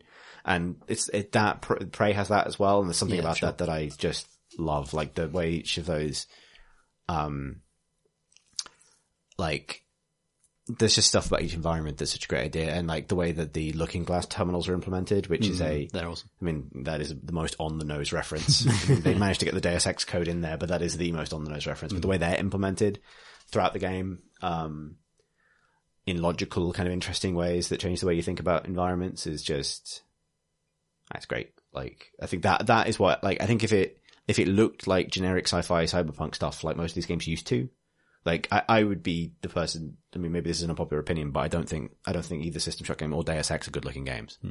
Um, like I think they are very of their time and they haven't aged well eh, because you know it was enough to do pretty by the book sci-fi or by the book cyberpunk in the 90s and it's now not. And I think you now have to have something else. And they've gotten really good at giving those games a sort of an extra factor that makes them look unlike you know what I mean? You've explored a space station in a game loads but this feels like a really specific place. Yeah, it's a mistake if you've kind of seen a lot of the uh, marketing materials for Prey to think it is like uh, just Bioshock again, because it, it isn't actually when you're actually in that world, because it's very much how a 70s corporate culture would present themselves in the lobby, but then you actually go into more utilitarian areas that are designed based on like sci-fi technology just beyond those Yeah. areas. Like the way those, uh, there are waiting rooms and offices that, you know, you'd expect maybe civilians or visitors to, to go into that are designed to look in a certain way as according to, you know, like a Mad Men setting might, if it was, you know, in the yeah 70s. yeah Mad Men's actually a pretty good touchstone for a lot of its offices Exactly, So, like yeah, yeah. ochre wood paneled offices with like green lamps, those that, you know, low green lamps. I don't think they precisely have those in Prey, but that kind of Yeah. thing, you know. Um, but then very quickly, um, when you kind of go back into, you know, behind the scenes of the fun parks, or, you know, all the places are actually making the things and doing the science, Mm. they actually feel like science spaces that would exist. They're quite, you know, more sterile. Yeah, and they're not miles off real, um, sort of space station designs or Yeah. like, you know, relatively believable sort of airlocks and all the industrial parts of the station feel more, Hmm. more like modern day things. Like the shuttles are space shuttles. That's, Hmm. you know, that's, that's the thing. It's very, it's verisimilitude again. That's it. That's the word. Yeah. It's like the place has its own internal logic that it adheres to. And also a big garden in space. Yeah, looking forward to getting there. yeah. That's Prey, pretty much. We should do, we should do a spoiler cast because I want to talk about some specific things Yeah, about where it goes and how it pans out how it tells the story. I'm intrigued now. It's good. I wasn't really seeing that they would have the potential to live, deliver that Yeah. sort of. Uh, read as much as you can. Read all the emails. Okay. Read all the things. Pay attention to the details. I, I've been doing the thing where, weirdly, the like the only loot glint in the game is resources and books. all the books glow if you, on default settings. So uh, bookshelves full of shimmering tomes. And what I've done the thing where you just sort of click on them, not read it, but then kind of pressed escape in the hope that it would bank it in Yeah. my kind of codex. I think it does, doesn't it? I hope so. it does for emails. I don't think it does for the books. no. Although the books are less important than the emails Okay, the whole. The books fine. are more like some of the books are pretty important, but like I think uh, I think it's note something. You know, if you use a note, you actually take it, so it's kind of it's in Oh, your post- inventory at that post-it point. Okay. yeah, it tends to, it tends to be the books also reoccur. Right. So like people have the same books in different offices. I kind of wish that if you'd read it before, it wouldn't have loot glint because that's like I can't really remember what I've read before, and so I keep, Yeah, just keep an eye on the titles. yeah. Um, a lot of them are sort of just just flavor as well. Like there's a lot of different people reading the same trashy sci-fi novel series, and you find multiple entries in it. Um, That is tracked in your stats. Interestingly, there's a thing like how many chapters of that have you found? huh. I think I've had a lot of them now. I've heard the entire journey of Trevor Starbender or whatever his name is. um, but yeah, um, I'm still really impressed with it. Like for all those niggles, I think it's like I'm enjoying it so far. I'd be I'd be surprised if it wasn't on a whole load of game of the year lists at the end of the year, one way or another. I might spend my 28 neuro mods on some slow mo shit and upgrading the shotgun. 28. Yeah, I Holy don't moly. have that many. I must have spent about 200. Like 28 left. Wow, I've been struggling to find those things. Well, I'm in the, I guess I'm in the first portion of the So I can literally make them now. Yeah. Ah, okay. Yes, um, has it taken a, that away? Uh, I've heard there's a limit, but I haven't hit it. Right. I mean, that's not spoiled. It just makes you do, it gives you, put some restrictions on your ability to just power yourself up completely forever. But yeah. Um, cool. I also didn't get, there's a couple of skills you can get at the start that will make that more efficient as well. And I, I saw them at the start and I thought, well, if I'm going to get those, I should get them now. But on the other hand, I actually don't want to, I don't really like things where it's like, spend this skill point to get more skill points or spend like, Yeah, e- welcome if to you resource can- management. Do you want that, or do you want the ability to hack things, or you know, Yeah. super jump? Or It's like, it does pay off in the long run, but I just thought, uh, I just I want think, natural stuff. I think that is, that is a legit, a legit complaint actually is that, um, while it has a set of standout powers that are really good, too much of its tree is skill trees are given over to a passive benefits that you ultimately probably won't care a lot about because they sort of open up interesting possibilities, but not a lot. Um, or onto powers that you kind of want, but probably will forget to pick from the wheel because there is a lot of powers in that game. Yeah, the wheel actually turns into a spiral when you have too much. Like when it doesn't fit in 360 degrees, you just keep going around on a spiral to access all your powers. I mean, which is good because, you know, it pauses time when you're going uh, down the ability spiral to find the specific thing you want. But it, again, it's that thing of, you know, again, Dishonored has that thing of like every power feels very different and they're all good and they're all meaningful. Yeah. Whereas Prey does some things with like, it'll do like the same power, but one of them will affect machines and one of them will affect Yeah. organic targets. That's not a huge spoiler, but it's like, could that have been the same power just to save on time? And, you know, this is sort of, And I've got of two that just deal damage basically. And the reason I've got both is partly they have slightly different effects, might be better against certain enemies, but also because there's a cooldown on each one. So if you have two, you can alternate and then Yeah, there's um there are there are sort of interesting things to talk about in spoiler casts about things you can do with those powers that you can't do in other contexts. But yeah, there's that kind of it's really tempting to just rave about how good the mimic power is and how you know some of the other ones and gloss over the fact that you may also be drawn into spending three skill points on fire resistance. But that stuff is in the game, probably doesn't need to be Yeah. really. It does suffer from uh, having to pay to avoid irritation. So especially in like inventory expansion, yeah. And where it's also just give me the fucking inventory space. The wrench stamina thing, like swinging Yeah, the wrench drains stamina. And then Yeah. there's, a, there's an upgrade you can get to make the stamina more and to reduce this wrench if you stamina if you're paying cost. and- this is like a, a really good rule. If you're paying skill points to make a game less irritating, then that is just a shitty way to invite a player to spell point, spell points, spend points. Sorry, um, why not just give you the the wrench capacity to, yeah, you know, hit people with Yeah. a wrench? You know, I think they wanted a lot of point sinks because they knew they were going to let could have a find a hell of a lot in of fucking points. yeah, but then but that invites you to misspend. That's the trouble. Like it invites you to you know, spend not on the exciting things, but upon oh, uh, Yeah. it's really irritating not being able to carry Puts pressure on you to. five plants. I'd want to carry ten plants, so you, you pay for it, and then that takes away from vital skills like apparently like time slow mo and stuff. It feels it's far more of an RPG, um, in the way that System Shock was as well. Like Yeah. it, it is a lot closer to that Yeah, that- route. Neither Bioshock nor Dishonored had The, the trouble is, Tetris. it's because you don't know how scarce neuromods, the kind of uh, those neuro points are going to be. Is that you, you're completely in the dark about what you should and shouldn't spend, and like you- you kind of you're going to make bad decisions based on that because you're going to be too scared of spending on things that you, Mm. quality of life spending. So I felt really bad about spending two points on inventory expansion. two points is nothing in that Yeah, game, really. but there's no way for you to tell that if you're in the first few hours of the game. Yeah. Um, so a lot of that stuff just feels sloppy to me and bad.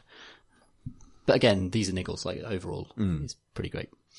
Yeah, it's easy to let those small Yeah, things mount up. Um, it's the old trade-off. Like you make a game with this much freedom and you end up with sort of frustrating people with the fact they've got too much freedom and they're able to make decisions that they didn't like or, or, or that kind of thing. I think the one thing I would change is I don't think it would suffer at all for having a relatively accessible total respec option um, for respending all of your points. Yeah. Um, even with the amount of points it gives you, because like there, There so be uh, it- interesting plot implications of that. yeah, yes, there would. So They'd have, the- to, Oh, yeah. they'd have to fudge their way around. So there are yes, there are plot reasons why that wouldn't work, but also so the downside. Of, so there seems to be two. There's two ways of designing a game this way. You either have the game where you can respec at any time, and in the course of a playthrough, you can experience lots of different playstyles in the course of a single run. That's actually what Mass Effect Andromeda did, I think, quite successfully, because it means by the time you finish the game, it makes a plot point of it. By the time you finish the game, you probably don't need to play it again just to see a different class because Yeah. you've, you've done, you've tried all the different things, and that's that's cool. Um, or you make the players' skill decisions and equipment decisions permanent and encourage them to play again. That is what Prey is doing. That is there are reasons, there are things it does that make you, it's obvious it wants you to play it twice. I think, but I don't know how gratifying that actually is. And there's definitely been times where. Like I've, you know, I, I found secrets that I've really wanted to uncover, and, and for that reason, I've got maximum hacking and mass, maximum repair. Um, but I don't always need them, and it feels like I kind of want to have, like, once I've unlocked it once, let me kind of switch it off to get a different power for a bit, and then go back Yeah. to having maximum hacking when I need it. I know it's kind of a cop out, but I may only play this game once, so let me Yeah. see all the I'd, things. I'd say only expect any player to play it once, and if anyone finishes your game, you're lucky to be honest, given the stats that you know. That's true, seen yeah. For you know completion rates, like don't, don't design a thing around people playing it more than once, especially if it's twenty or thirty hours long. It's just not going to happen. There are three different achievements for completing the game without taking a certain set of powers. Like, do it once without taking this set, and now do it once without taking that set, and now do it once without taking either set. right? yeah, exactly. Not going to do that. Which feels, yeah, It's not going to happen. Life's not too tempted short. by that. I mean, admittedly, Dishonored does the same thing. So Dishonored has Ghost and no magic and that Yeah. kind of thing. But Yeah, I'm not Yeah. actually complaining about those achievements, but it it, it suggests to me that they expect you to do that. Hmm. That they're they're sort of thinking that you to replay a lot. It's so fucking long. I played Yeah. it for like 25 hours and I haven't finished it. yeah, it is. Oh, that's the other thing. It's, it's a real long game. So yeah, those those sort of small decisions you make early. I actually wonder. I mean, there's, I'm not finding it's like full of filler or anything, but I wonder if it end if it ended 10 hours sooner, whether I would be coming away just glowing. Because, like, you know, 10 hours in, I was absolutely in love with it, and I think it could have done better if it was shorter. Hmm. I don't know if that's actually if I actually wanted to be shorter, but it's interesting. Yeah, right Like- now you do. the yeah, it's that thing where like um, if you make a really good game and then you add a bad section onto it. I'm not saying I've done this, but it, it, in general, I have a friend who um, uh, I won't say who because I um, uh, this probably isn't uh, meant for public consumption, but uh, he had a game where uh, it got really good reviews and then it, like, like towards the end of development, he added an extra mode to it, and that extra mode was um, people didn't like it, and almost all the reviews are kind of like, "Oh, it's brilliant," except for this mode, which doesn't very good, and then give it like a not great score.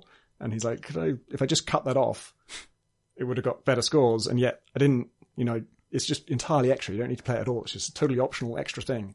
Um, and it's interesting how that works because you know same price you didn't charge extra for this mode or anything you still pay that money and you get all of that game that would have got a better score by itself but just by adding this extra thing you could bring it down don't know whether that's a problem with criticism or a problem with games or players or money Maybe the entire thing is a write off. abandon this earth Indeed. Should we do questions from questions Yes. But what's that in the corner of the room again? Oh no. It's Pip.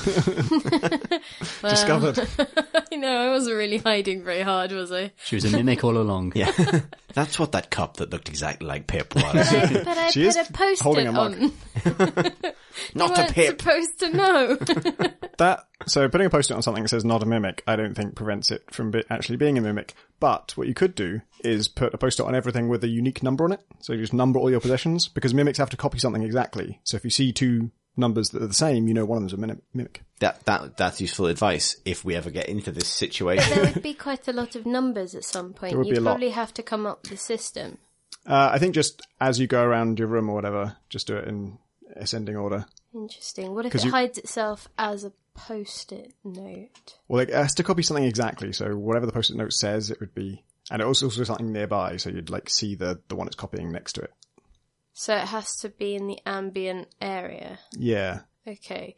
So, but could it be a post-it note on top of another post-it notes? Because they stack really well.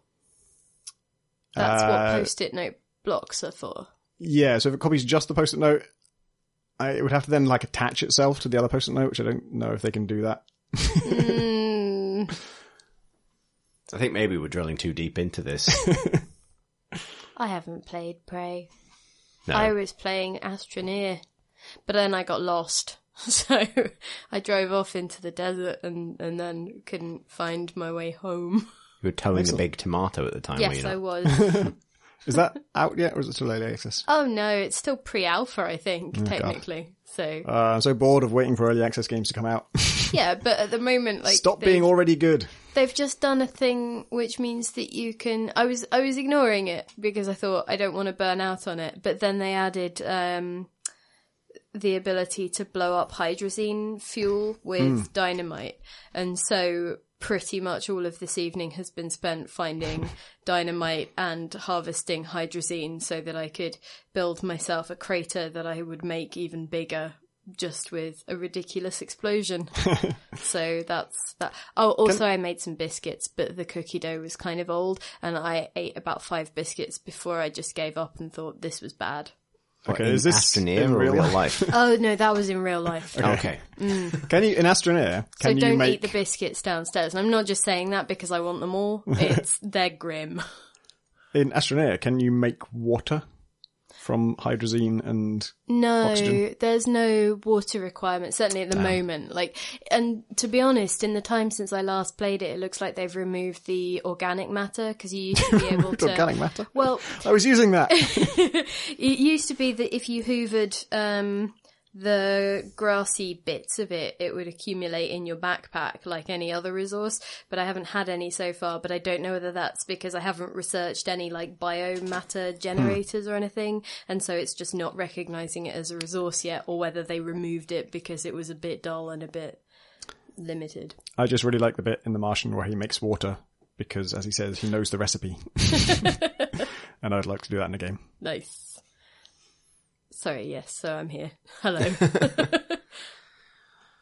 So our um, when I I do for some reason when I tweet for questions every week, um, I tend to do it in a different way. I don't know why. It's because everything we do on this podcast is the product of doing something weird once three years ago, and then still doing it in that weird way now, just because. You could do it in an efficient business-like capacity next time. Yeah, just once. That would be different. Yeah.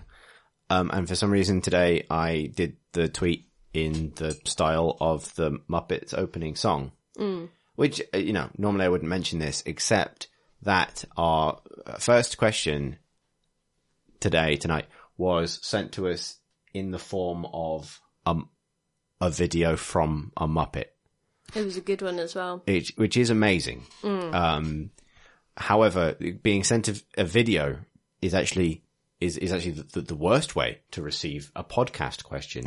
so what we'll hopefully do is pull the audio from the video and insert it into the podcast right now. Dear Crate and Crowbar, for some reason your question call got me thinking about live theater that defies suspension of disbelief. Now, we talk a lot about ludonarrative dissonance in games. And the ones that we tend to accuse most of ludonarrative dissonance are the big budget AAA high def realistic graphics uh, shooters that break the fourth wall and tell us we're bad people for shooting all these people that the game designers put in for us to shoot. Now, my question is if you want to maintain a Brechtian disconnect in a game and make some sort of uh, commentary or political statement, is it possible to do it in an immersive, high def, quote unquote, realistic uh, looking way without coming off as cheesy or sort of condescending? Thanks. Odward Frenry. and we'll just pretend we just heard it and try to remember what it said. Yeah, indeed. um, so that was sent to us by Odward Frenry, and we'll put a link to the tweet itself where you can see it read to you by a Muppet that does drink on the words ludonarrative dissonance, uh, so that you can watch it on a device that has a screen, um, unlike the way most podcasts are received. Um, to the question, which is about ludonarrative dissonance, unfortunately, and I've, now I've said it. Uh, not everyone needs to follow him in that. Not everything we do needs to be a weird tradition. We watched this question twice before the pod, and it mentions ludonarrative dissonance twice, so I've already drunk four Yep, times. that's it. You just said it twice. Fuck. um, is about how the games that suffer the most for this are the ones that um, often have also have the most realistic production values, and therefore put you in presumably are the ones that actually come off the worst when they decide to try and kind of be didactic. I think that's probably what he's getting at. When he talks about when he references Brecht in this context. He's talking about games having a kind of didactic message that you know transcends the the realism of the world the characters are occupying to kind of talk directly to the audience, hmm. and the the games that do start to kind of like hammer a message after allowing you to kind of invest in the verisimilitude, to use a word that's come up a few times in this pod, of the setting are the ones that come off worse. And I think I agree with that generally. Hmm. It feels like, you know, which is not to say that games are perfectly realistic, but if a game encourages you to give the world the benefit of the doubt and kind of, um, invest in it only to kind of, or, you know, invest in it to the extent that you invest in any game world while applying game logic to it, only to then go like, to try and turn that against you to make a point. I have never found that particularly successful. it's because games have to consistently break that rule to teach you how to play the game. So um, it's the classic thing in Call of Duty is uh, not that Call of Duty's ever aspired to deliver any sort of message of that sort, uh, but still the press E to, to give respect to a, you know a grave. You know, if once you've done that, or you know, you know, press W to follow this soldier into fake war. like once you've already you know penetrated the fourth wall in that way, you're never going to get it back in order to deliver some sort of serious message. Yeah, yeah. That's true. And actually, to be honest, the games that do break the fourth wall most effectively tend to not also aspire to like realistic production values. No. Yeah, like Stanley Parable. Yeah. Which actually is very well rendered, but obviously it's not trying to simulate anything that could ever happen. Like Yes. it's- but at least it simulates mundane environments in a way that you know a lot of games are so just uh, obviously you know they- they've spent so much time and money into investing in a particular genre of fantasy whether it be a war movie type setting or a fantasy type setting that they're already just so unrealistic that even breaking the fourth wall is meaningless because they're already so obviously constructs that you know fictional constructs that breaking the fourth wall is meaningless anyway because they're already just so uh, transparently fake. Uh, so uh, you know, the Call of Duty war movie is just an absurd parody of old war films that you know doesn't really work very well. It does really bother me that in the new Hitman, you can find a computer that's playing the Hitman Sniper Challenge, and it's just like a fucking picture of you on the computer. Like, just the Hitman game exists in the Hitman universe. That really annoys me. so there's an argument to be made that I was invested enough in this world and believed in it enough that that jars. Hmm. I don't think they're doing it to make any kind of political point. I think they're trying to promote their Hitman Sniper Challenge game. You could probably do some interesting things with that in VR, but I haven't seen it done. Just because it's a different type of space. And Yeah. I think it would be meaningful if somebody stood a particular distance in front of you, gave the impression of actually offering eye contact and, you know, had some form of dialogue that was um, not immediately awful. Yeah, there's some interesting. I mean, maybe this. I don't know how relevant this is, but um, there's some interesting challenges in VR for getting characters to look right. Like, obviously, it's just really hard to get that level of fidelity at all. But also, if you make them look at you the way they look at a game character, it doesn't feel real in VR. Um, and apparently, like uh, they've done some experiments with like they need to look at your left eye, then your right eye. like, it comes down to that level of precision. Yeah. And also, like, they can't just assume where your head's going to be because I'm a lot shorter than a bunch of people. And so Yeah. if they were looking directly over my head, then that would absolutely ruin the fiction. But Yeah. I do think that it's a very different medium and would have the capacity for that to be a meaningful shift in tone or in message or in anything really. Yeah. Yeah, it's an interesting. Yeah, it's an interesting. pro- It's a, it's an ongoing problem. I agree. I think um, I agree that I don't know if games will ever quite be able to have their cake and eat it in this regard. Simply because I don't think even with the best VR, I don't think you'll ever have something so believable that the person forgets that they're not dealing with a real Yes, it isn't the idea subject like, matter. um, Brechtian drama is that the, the fridge works on the stage, that kind of level of. It's the opposite of Brecht. Oh, right. So, Brecht, Brecht, like Brecht is more willingly didactic, more willingly fourth wall breaking. Gotcha. Like it's anti-naturalistic. okay, okay. um, which is, you know, I think, I think that's kind of the, the, I mean, it, it, it's a, it, it apply, like, I don't, I can't think of many games that are like consciously Brechtian, really, because most games when they break the fourth wall to deliver a message do so by having a character in the fiction talk to you, the player. Like, this, I mean, this could turn into a much bigger thing, but like the conceit of the player in a game is, is a very different thing to the audience in a play because the player is kind of in in the world anyway. So if you're talking directly to the player, are you breaking the fourth wall? Like it's a strange. You have characters talking to the character you ostensibly are, but really talking to you. yeah, press space to jump. Yeah, and that's Not you, of- soldier, the guy controlling you. It's a strange thing. Like it's it's it's an imperfect analogy for the way games Yeah. tell stories. But I think maybe that's one of the reasons it always it always lands in a dodgy way. That But Have- also, like, people in other media don't do it well either. It's not like film isn't replete with people who bungle it, you know? Hmm. Or TV or, you in know, what like, sense?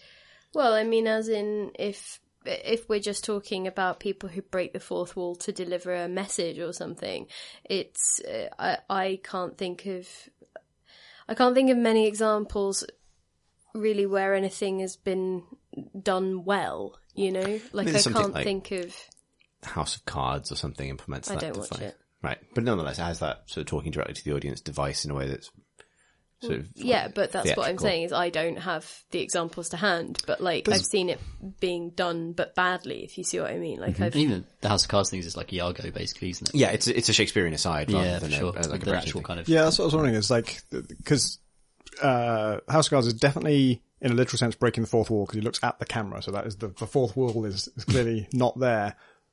But he doesn't reference that this is a TV show or anything like that. It's it's always it's basically narration, but he happens to be. It's an aside. Like I mean, in, in a in a strictly like you know in a pure theatrical sense, it is exactly how asides function in Shakespeare. And is that does it count as breaking the fourth wall?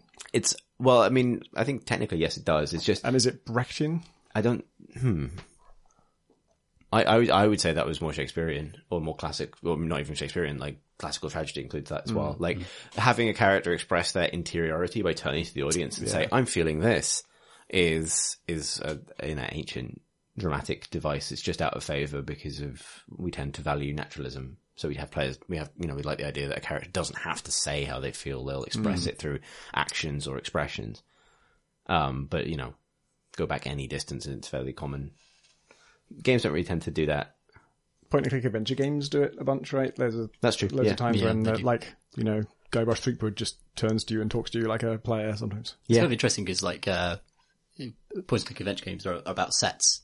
And it's Yeah. a very dramatic Yeah, kind it's of true. like stage construction. It is like the, a stage, The yeah. scenes, then they're allowed to turn at you because you, as the player, are literally an audience looking Yeah. onto this perspective. Yeah, that's true. I'm true. trying to think. This is a half-formed thought. I, I wonder where like Bastion fits into this with a narrator who is he's narrating what's going on, but in a way that the character can't hear, and it's sort of it's talking to you really. Yeah. Well, Yeah. I need to go see some Brecht. Yeah. yeah. Learn that whole Go deal. see Threepenny Opera. It's good. Cool. Um, it's uh, like it's a an out of favor way of telling a story, I think, or getting across a political message. But it's interesting. Like I think, um, I think probably the closest games get to this sort of thing is like Bioshock. I mean, Bioshock's politics are the opposite of anything you would find in a in a Brecht play necessarily, but having, you know, I think Bioshock is basically like inches from being a musical at the best of times anyway, to be honest. Because, I mean, because it, it does use music and performance, like the whole Sander Cohen thing, right? Like, Yeah, yeah. you could have a whole section of that game which just, you know, which was just like The Fountainhead, the musical. Um, it just uses horror and shooting instead, basically. It has gunfights where it could have dance numbers.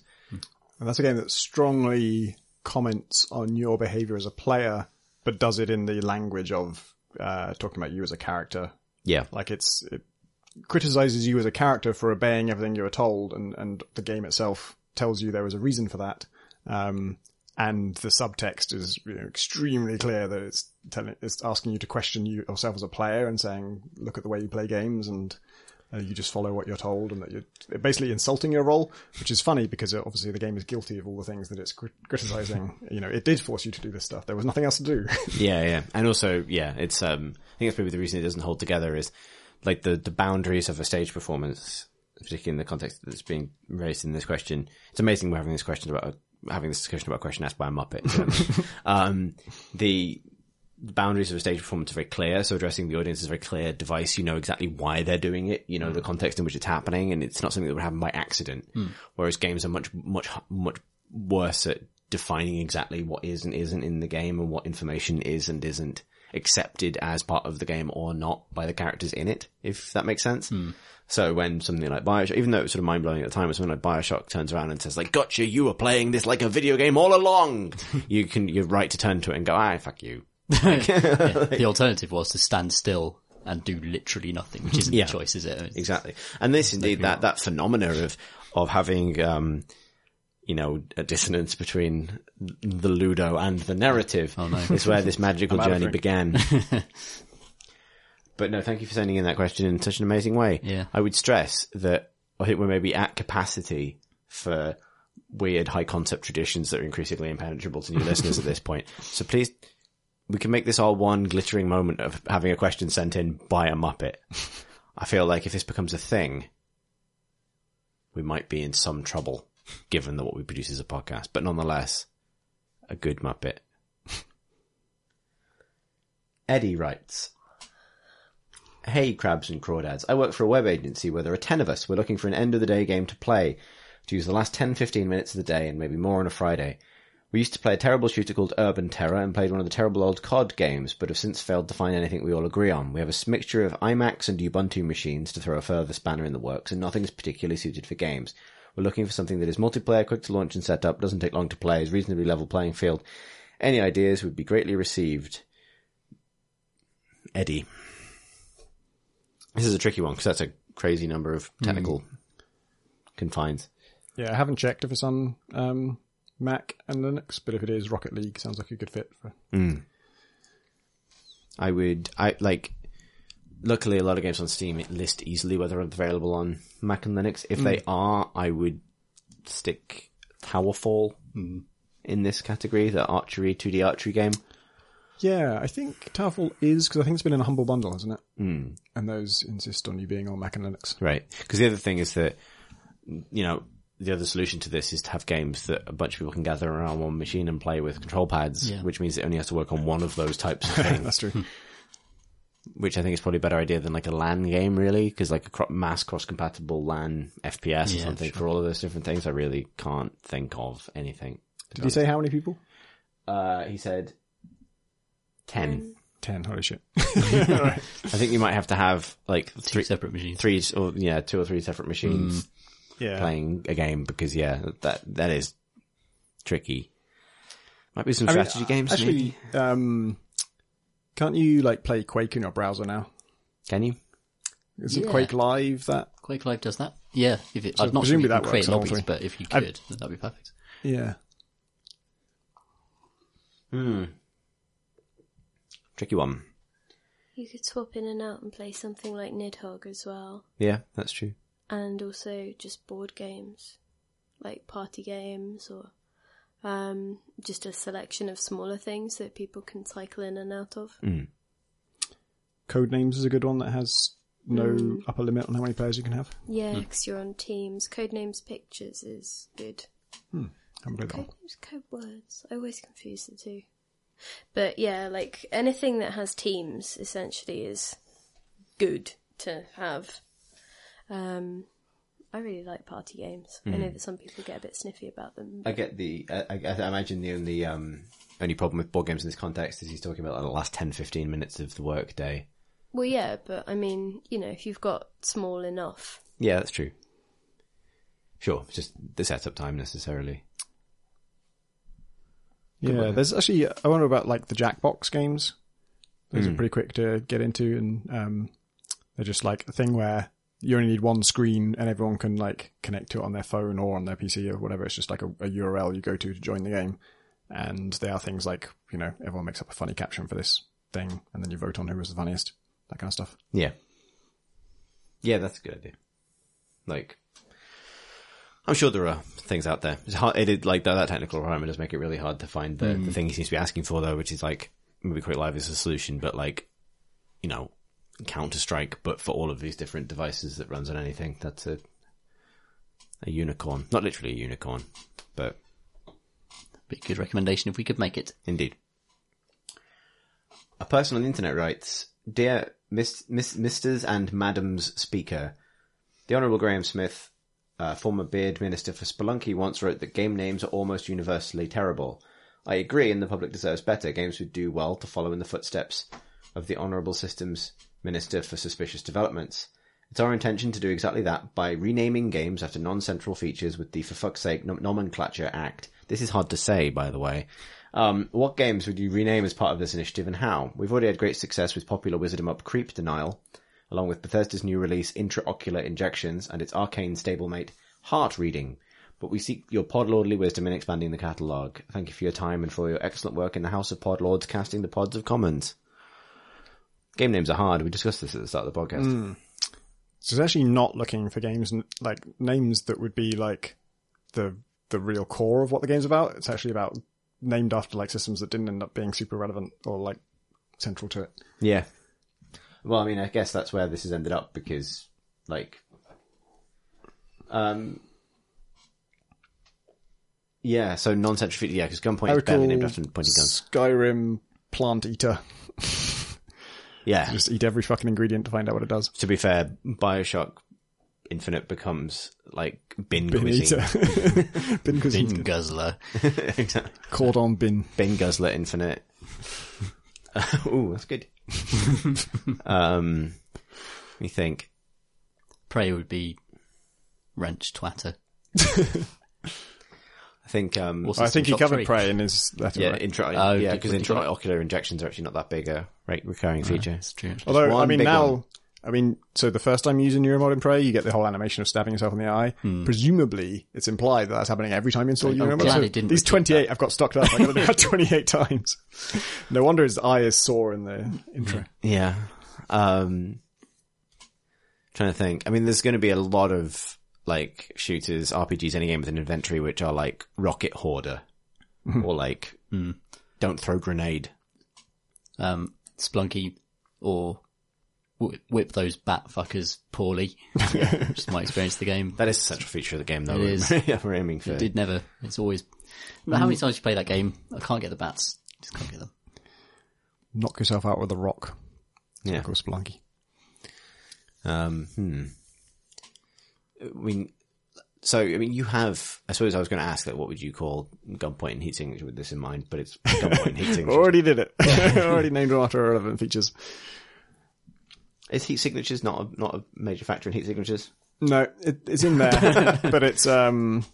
Well, so I mean, like the mechanic of ships having heat sensors is now relegated to only the highest level ships, and uh, uh, it's not like a major central mechanic.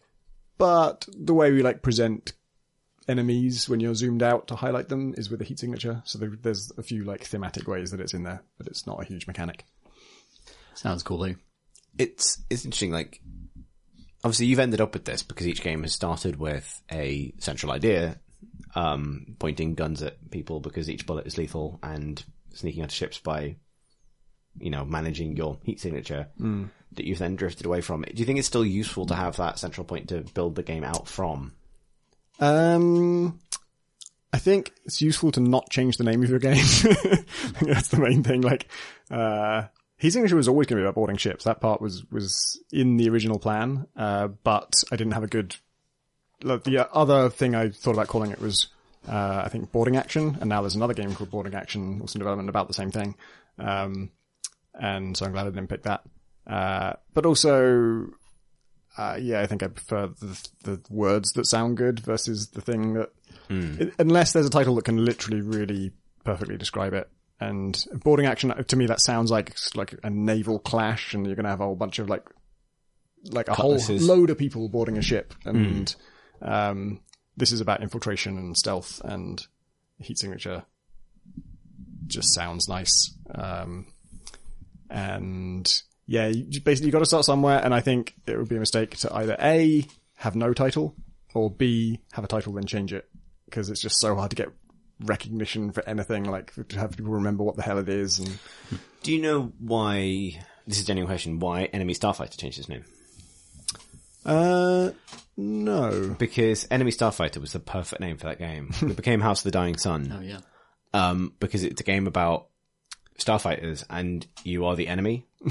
but Enemy Starfighter is also a really evocative series of sounds, if you're me. I, there's So- probably another game with Starfighter in the title, and um, they, I'm sure there they is, might but- kicked up a fuss. Maybe, but still, like, I don't know. It, it felt one of those instances where the new name just doesn't kind of do it for me at all. Yeah. I, I like Hi- House of the Dying Sun. Once you sort of get it, like it, you know, it sounds just a romantic kind of, almost like, uh, maybe sounds a bit like a samurai game or something. Um, Yeah, but but then I- you I- sort of realize, ah, but in space, like stars die and things. The- But I love, I, I, I read that title, I think, oh, I'd love a samurai game, and then I click on it. And, and as much as I love space games, you know, you know I can Yeah, see I think it's, Right. and I think it's, um, I mean, it just makes me think of the animal song. um, yeah, uh, just a thought, like, whether there was a specific reason it got changed, because I know that be. sometimes companies are aggressive with their trademarks and things. Yeah. I would call that game Cool Clouds because the clouds are cool in VR. Cool in VR, Clouds will in in VR. brackets. Would it be in, like, not maybe brackets, but like, sort of like, stamped over the top? yeah. Tom Francis's Cool Clouds in VR. or a rainbow explosion. That'd be good. Jamie writes, a walloping howdy. In a recent college class, we were given the task of programming Lego robots. One team managed to set up their robot so you could control it using WASD. A friend of mine in his late twenties, who I'd discussed games with before, and was an avid Final Fantasy fan, couldn't understand why the keys WASD were chosen. It dawned on me that he'd never played a game on PC before. This realization boggled my mind. Something that I'd taken for granted for so long suddenly seemed alien to him. Have you ever had such an event where something so ordinary and everyday to you seems strange to someone else? Thank you, Jamie. WASD. What's the deal with WASD? to ac- account for actually um, the early Final Fantasy ports on uh, PC for seven and maybe eight required you to use the numpad in the most unnatural Oh, yeah, I remember that. way uh, possible, where you'd actually use the. Uh, you know, not not the arrow keys in their like ordinary formation, but the numpad is in like the two button was back, Right. and the like it was your hand doesn't work that way. You go and like Sid Meier's Pirates does that as well. oh really? Um, yeah, yeah, it's all about based around the numpad, and you have to use all nine keys. I think- Well, more than that. I think. Do you remember a game called Die by the Sword? oh yeah. yeah, yeah. That used the numpad keys to, to control the direction of your sword and the arrow keys to deter- how you moved. Nightmare. You also kind of had to use the mouse as well, if I remember Oh right. god. it was a game for a three-handed man. You could definitely you could use the mouse to swing the sword. I remember that because that was that was what I liked about it. Was Hmm. like having that in theory level of precision. In practice, not so much because your arm was being inverse kinematic to like what you're trying to do, and it also has like gimbal restrictions and stuff. uh, I enjoyed that. Never been. Never, I think it's the first time anyone's ever laughed at the phrase gimbal restricted. Uh, oh, gimbal restricted warrior. I watched a video about gimbal lock recently and why it was like um, it's a thing in in game development, um, and it's why Unity uses quaternions and probably most 3D engines do, um, rather than three uh, three angles out of 360 degrees, which is like you call that Euler angles. Um, and quaternions have four variables, and when you learn 3D shit in Unity, you're like, why the fuck are there four numbers? What the hell do any of these mean? How does any of this work? How do I work with this? And it seems like a horrible pain in the ass. And then you look up gimbal lock and uh, you discover why you don't use three angles. And it's to do with like, the three angles are like three rings rotating within each other. And if any two get synced up at any point, now they can't be unsynced from each other. And you can't, there are certain rotations you can't do anymore. Um, and it's a real problem in spaceships. Um, early, like, uh, space missions, they had these three rings within each other, and to rotate to like rotate their, I guess, like a camera around, um, they would have to rotate them through these angles and it would have like an actual warning that like beeped when it got too close to gimbal lock. Like these two rings are going to align, so you can't go left now. if you go left, these, these rings will line up and we can't get out of that situation. So you just can't go left. You have to do, go somewhere else. Huh. I don't know what a quaternion like physical apparatus would look like. I don't, I like, I have never learnt really how they work or what they mean. All I know is it fixes that problem. Tom's doing the face I'm thinking. That's maths. There you have it. But yeah, no, it's interesting. I think like- that answers the question. Um, it's interesting what people internalize and don't like. You know, uh, like it feels so natural now, but now you think about it, and why is WAS where it is? I actually don't know. All right, so what was the last game you played with cursor keys? Or what was the first game you played with WASD? I guess Quake, right, for everyone. Probably for me, Hmm. it was probably the first Jedi Knight. Might have been Unreal for me. It, that might have been West. Can't remember. Isn't it just that that's where your hand's going to be if it's more naturally in front of you for a period of time? Because it's the furthest If- left on the pad. yeah, if you're right-handed, yeah. Right-handed. I think it, yeah, it was when things switched to mouse look, right? So your right hand is going to be using the mouse and your left hand, uh, will, yeah, be further across the keyboard. Uh, it's awkward to have them both on the right hand side.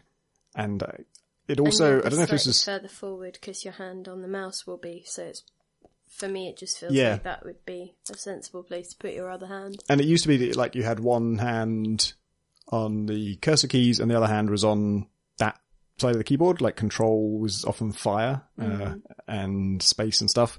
And then if your left hand was on the cursor keys and your right hand was on the mouse, you don't have as many buttons to mess around with for like jump and stuff. Like there's nothing in easy reach of the cursor keys to use for jump. So I guess WSD makes it better because there's loads of keys around there.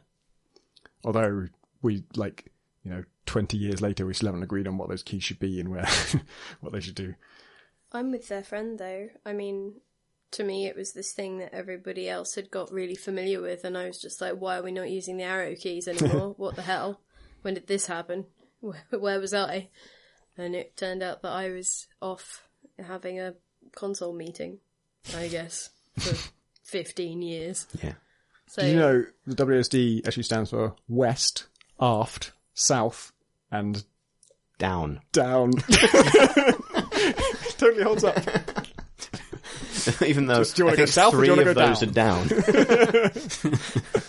It also confuses me that people say WASD, and I know that it's because that's the order that they're in if you go from top to bottom and left to right, but I'm so used to people calling it WADs. Like, when did that change? Like, I- what the hell, man? well, a WAD is something else in the context of a shooter. Yeah, and Doom, I don't know. Oh, I don't play the WAD was a shooters. level, so like Yeah. WADs would be levels. Yeah, a WAD was a level, and you you WASD on the WAD. You WASD, you got to WAS the WAD. But, like, That's how it works. but this is the thing, like, people did refer to it as WADs, right? not in my memory. Seriously. Like, because I didn't make that up. Like, there's no reason why I would have made that up at all. I like to write, spell it doors because that's the most word-like arrangement of those letters. Apart Sword. from wads, which is a word. Mm. Or SWAD. No, true. but I prefer the word doors. Oh. I don't think I've ever seen it referred to as WADs, purely because the WADs scene was something else. I've not seen it referred to at all till I worked for PC Gamer, I don't think. and then, like, you know, we use those keys, but we don't really, like, refer to it by, as a named thing. Are there any alternatives to the classic WASD? Yeah, there's one that's like one over, right? Like some people prefer Yeah. that. I, I can't see the keyboard from here, but what Chris, would that be? you- EDF or something? Because Chris, you're left-handed, and um, so do you just kind of shift your keyboard off rightwards and then use Yeah, I, WASD? I and then- rather rotate my keyboard, or um, I forget that there's a whole right hand side to the keyboard, a forbidden place where we do not go, or I uh, cross my arms over if I'm being put at a desk, which is the wrong way around, and I can't fix it. That's pretty. wow. That's pretty elite. I can imagine. They're kind of. I used to work when I was a teenager. I used to work in like an internet cafe. Um, we ran like Counter Strike and stuff, and Warcraft and things. And if I was like jumped on a machine to play because there was people, there was a, it wasn't a real job really, but I haven't really had a real job by all accounts. So, um, you know, if I had to like jump on a machine, I would cross my hands over to play Counter Strike, which does make you look like the most elite person in the world. It's a trick shot. exactly, like playing like this. I've got this. Um, But that's, you know, that's, that's by bit. In fact, I did that in the PC Gamer office once at lunchtime and, and then editor Tim Edwards walked past and was like, what are you doing? And I was playing Battlefield, like flying a plane upside down, like with my hands backwards. I've been here two weeks, Tim, and I'm the most elite games man in the world, and that didn't last. It's a, the cat's cradle of shooter. play. yeah, yeah. Um, no, it's dumb. I don't like. It's much more convenient to use WASD even if you're left-handed because there's much more buttons around other, it. Other um, countries have that. I mean, I'm assuming that. Oh, yeah. because different keyboard France different, formations, and I, I'm assuming they just call it by the keys. Must be Zads. Zaz like in France. or the um, is it the Dvorak keyboard? Like that would be. Yeah. Does anyone use. Dvorak? Well, I mean, in other countries, right? Do they? I know, like France uses Azerty. I thought Dvorak was like a, a thing someone came up with. Is like this would be more efficient in theory to use yeah, this, but, I then thought no it was did it. more common in All right. particular place. Maybe I'm wrong on that front, but I don't know. um, but also, I mean, in like, because aren't there particular kind of um, oh, I forgot the like pictogram keyboards as well really? that you can get for other languages. I might be wrong on that. There are, yeah. So it's kind of interesting because I mean, I guess pretty much it's standardized at, at some level, but like there might be other Hmm. permutations or other kind of like regional variations. If anyone wants to send in their interesting regional WASD variation, I'm genuinely interested in that. Send us your regional WASD. It's um, it's west, aft, south, and down on the way out, but it's east, stern, port, and anyway. Finally, we have a grudge, which I might just start reading before anyone suggests I be a goblin. Virserif writes, Dear Grudge Masters, I humbly submit a console-related grudge for you all. I work in a research group where we're working on a taxonomy of local co-op games. For the project, we just acquired a new Xbox One and we it's were... in the book. Just Xbox One going in. You had me at Xbox One. you had me at Windows 10. Um, we had just acquired a new Xbox One. We were all excited to test it out. We had one hour free on Friday and we were all looking forward to it as a nice way to cap off the week. Our managers brought in a copy of Overcooked and we excitedly unboxed our new controllers. We were ready for a tedious startup process where all four of us had to individually sign in. We were ready for all of the systems and software updates during which Microsoft had the gall to show us adverts for the console that we had just bought. But despite everything, we were not ready for the controller firmware updates. Each and every single controller out of the box had to be updated. With each tick of the loading bar, our hour of fun slipped further and further away. To make matters worse, there was no way to batch update them, and we had to wait for all four controllers to individually download and install the new firmware.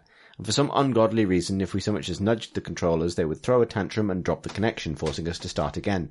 In the end, we only had five minutes to actually play the game we'd bought the console for. To this day, every time we boot up the Xbox One, we have to brace ourselves for the dreaded software loading bar. Thanks for begrudging, Virserif. Yeah, that's Discord. in. I'm going to underline several things as well. Yes. Mm. Continue. Well, I mean, just, I mean, uh, well, my controller doesn't work with Windows 10 now. I That's shit. steal yours. Yeah. So that's you know it's both an Xbox there. 360 controller, but it's um it just doesn't work with Windows 10. It's a third party one, isn't it? I was hoping to gloss over that so that it was less But my it should, fault. it should still work. I mean, yeah, no, it should work, and it is a real annoyance that it doesn't. But to be honest, Windows 10 is the sort of software equivalent of having sand up your chuff anyway. So it's not as bad as Windows 8. I don't have Windows 8. I have Windows 8. It's awful. Yeah. You have it on your laptop. Yeah, I don't use my. We don't speak. A, a, This is the thing. Got Windows, the whole laptop. It's Windows bad. 10 is bad, but it didn't make you forget your computer existed out of, out of scorn. no, no, and that's a whole different kettle of pain. But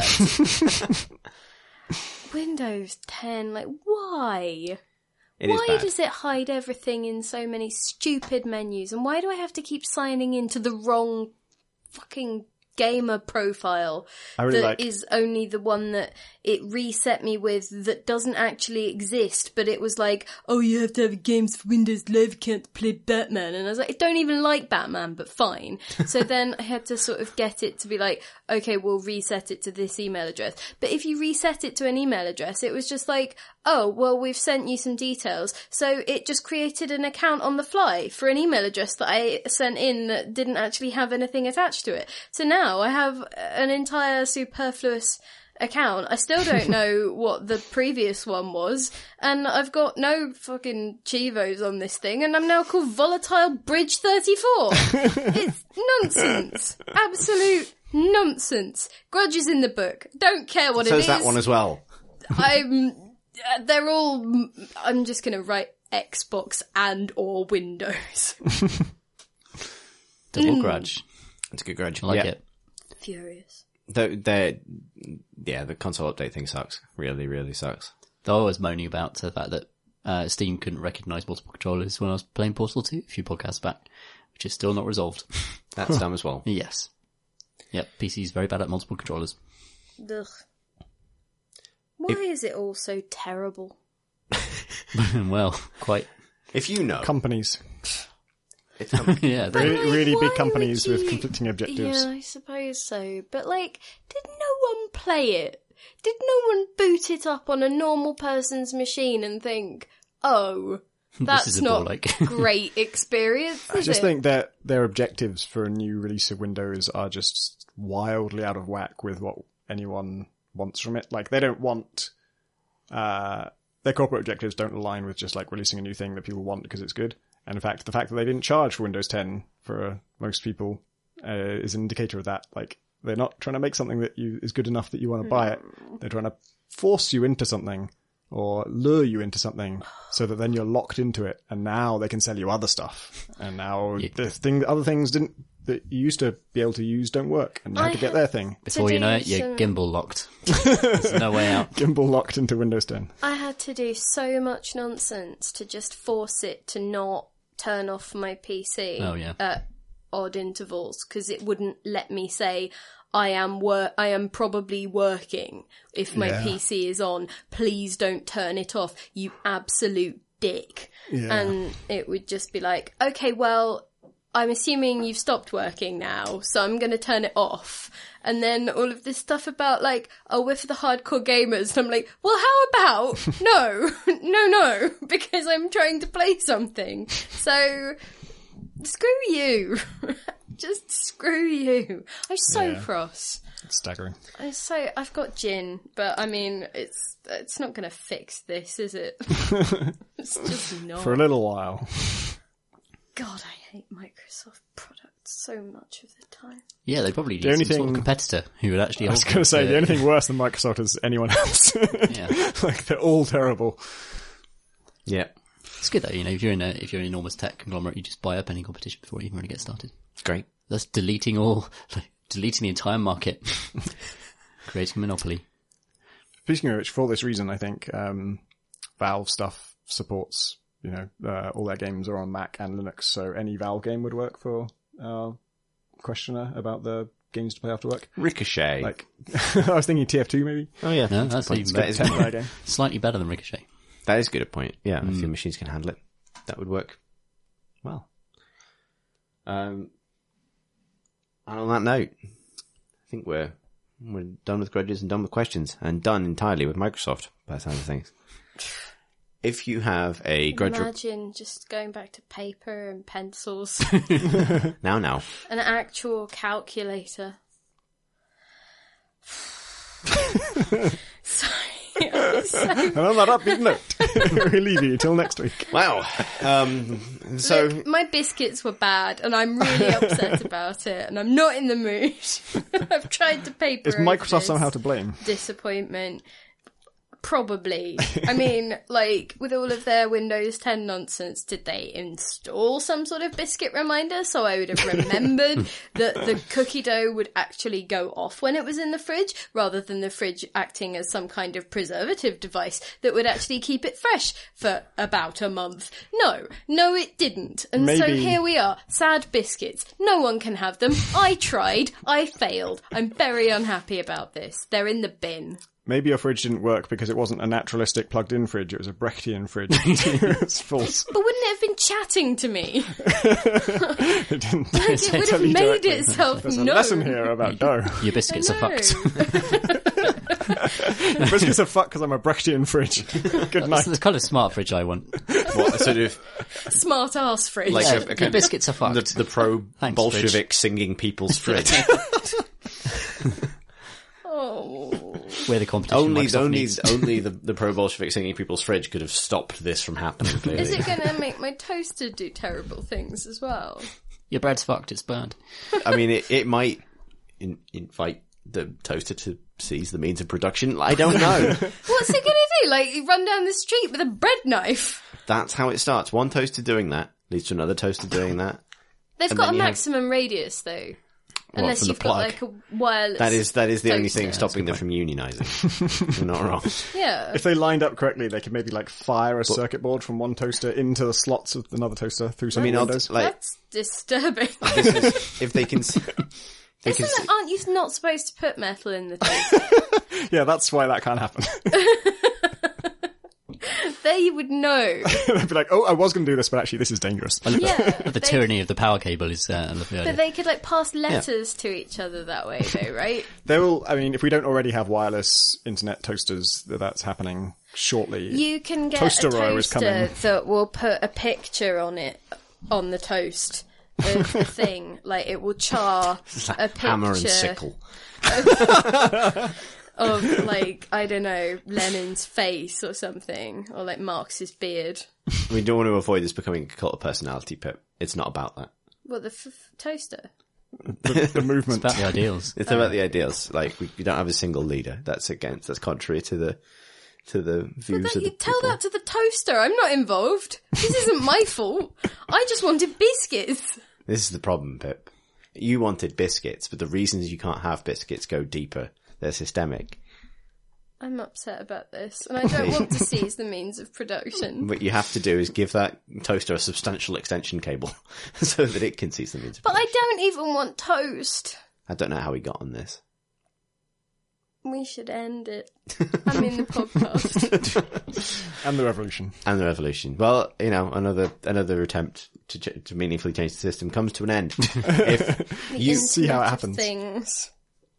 If you would like to send us a question or a grudge for a future episode, you can do so by emailing us at questions at crateandcrowbar.com. You can also leave us a question on Twitter at Crate and Crowbar. Uh, funny videos are always lovely, but oh boy, is it difficult to get them into an audio format.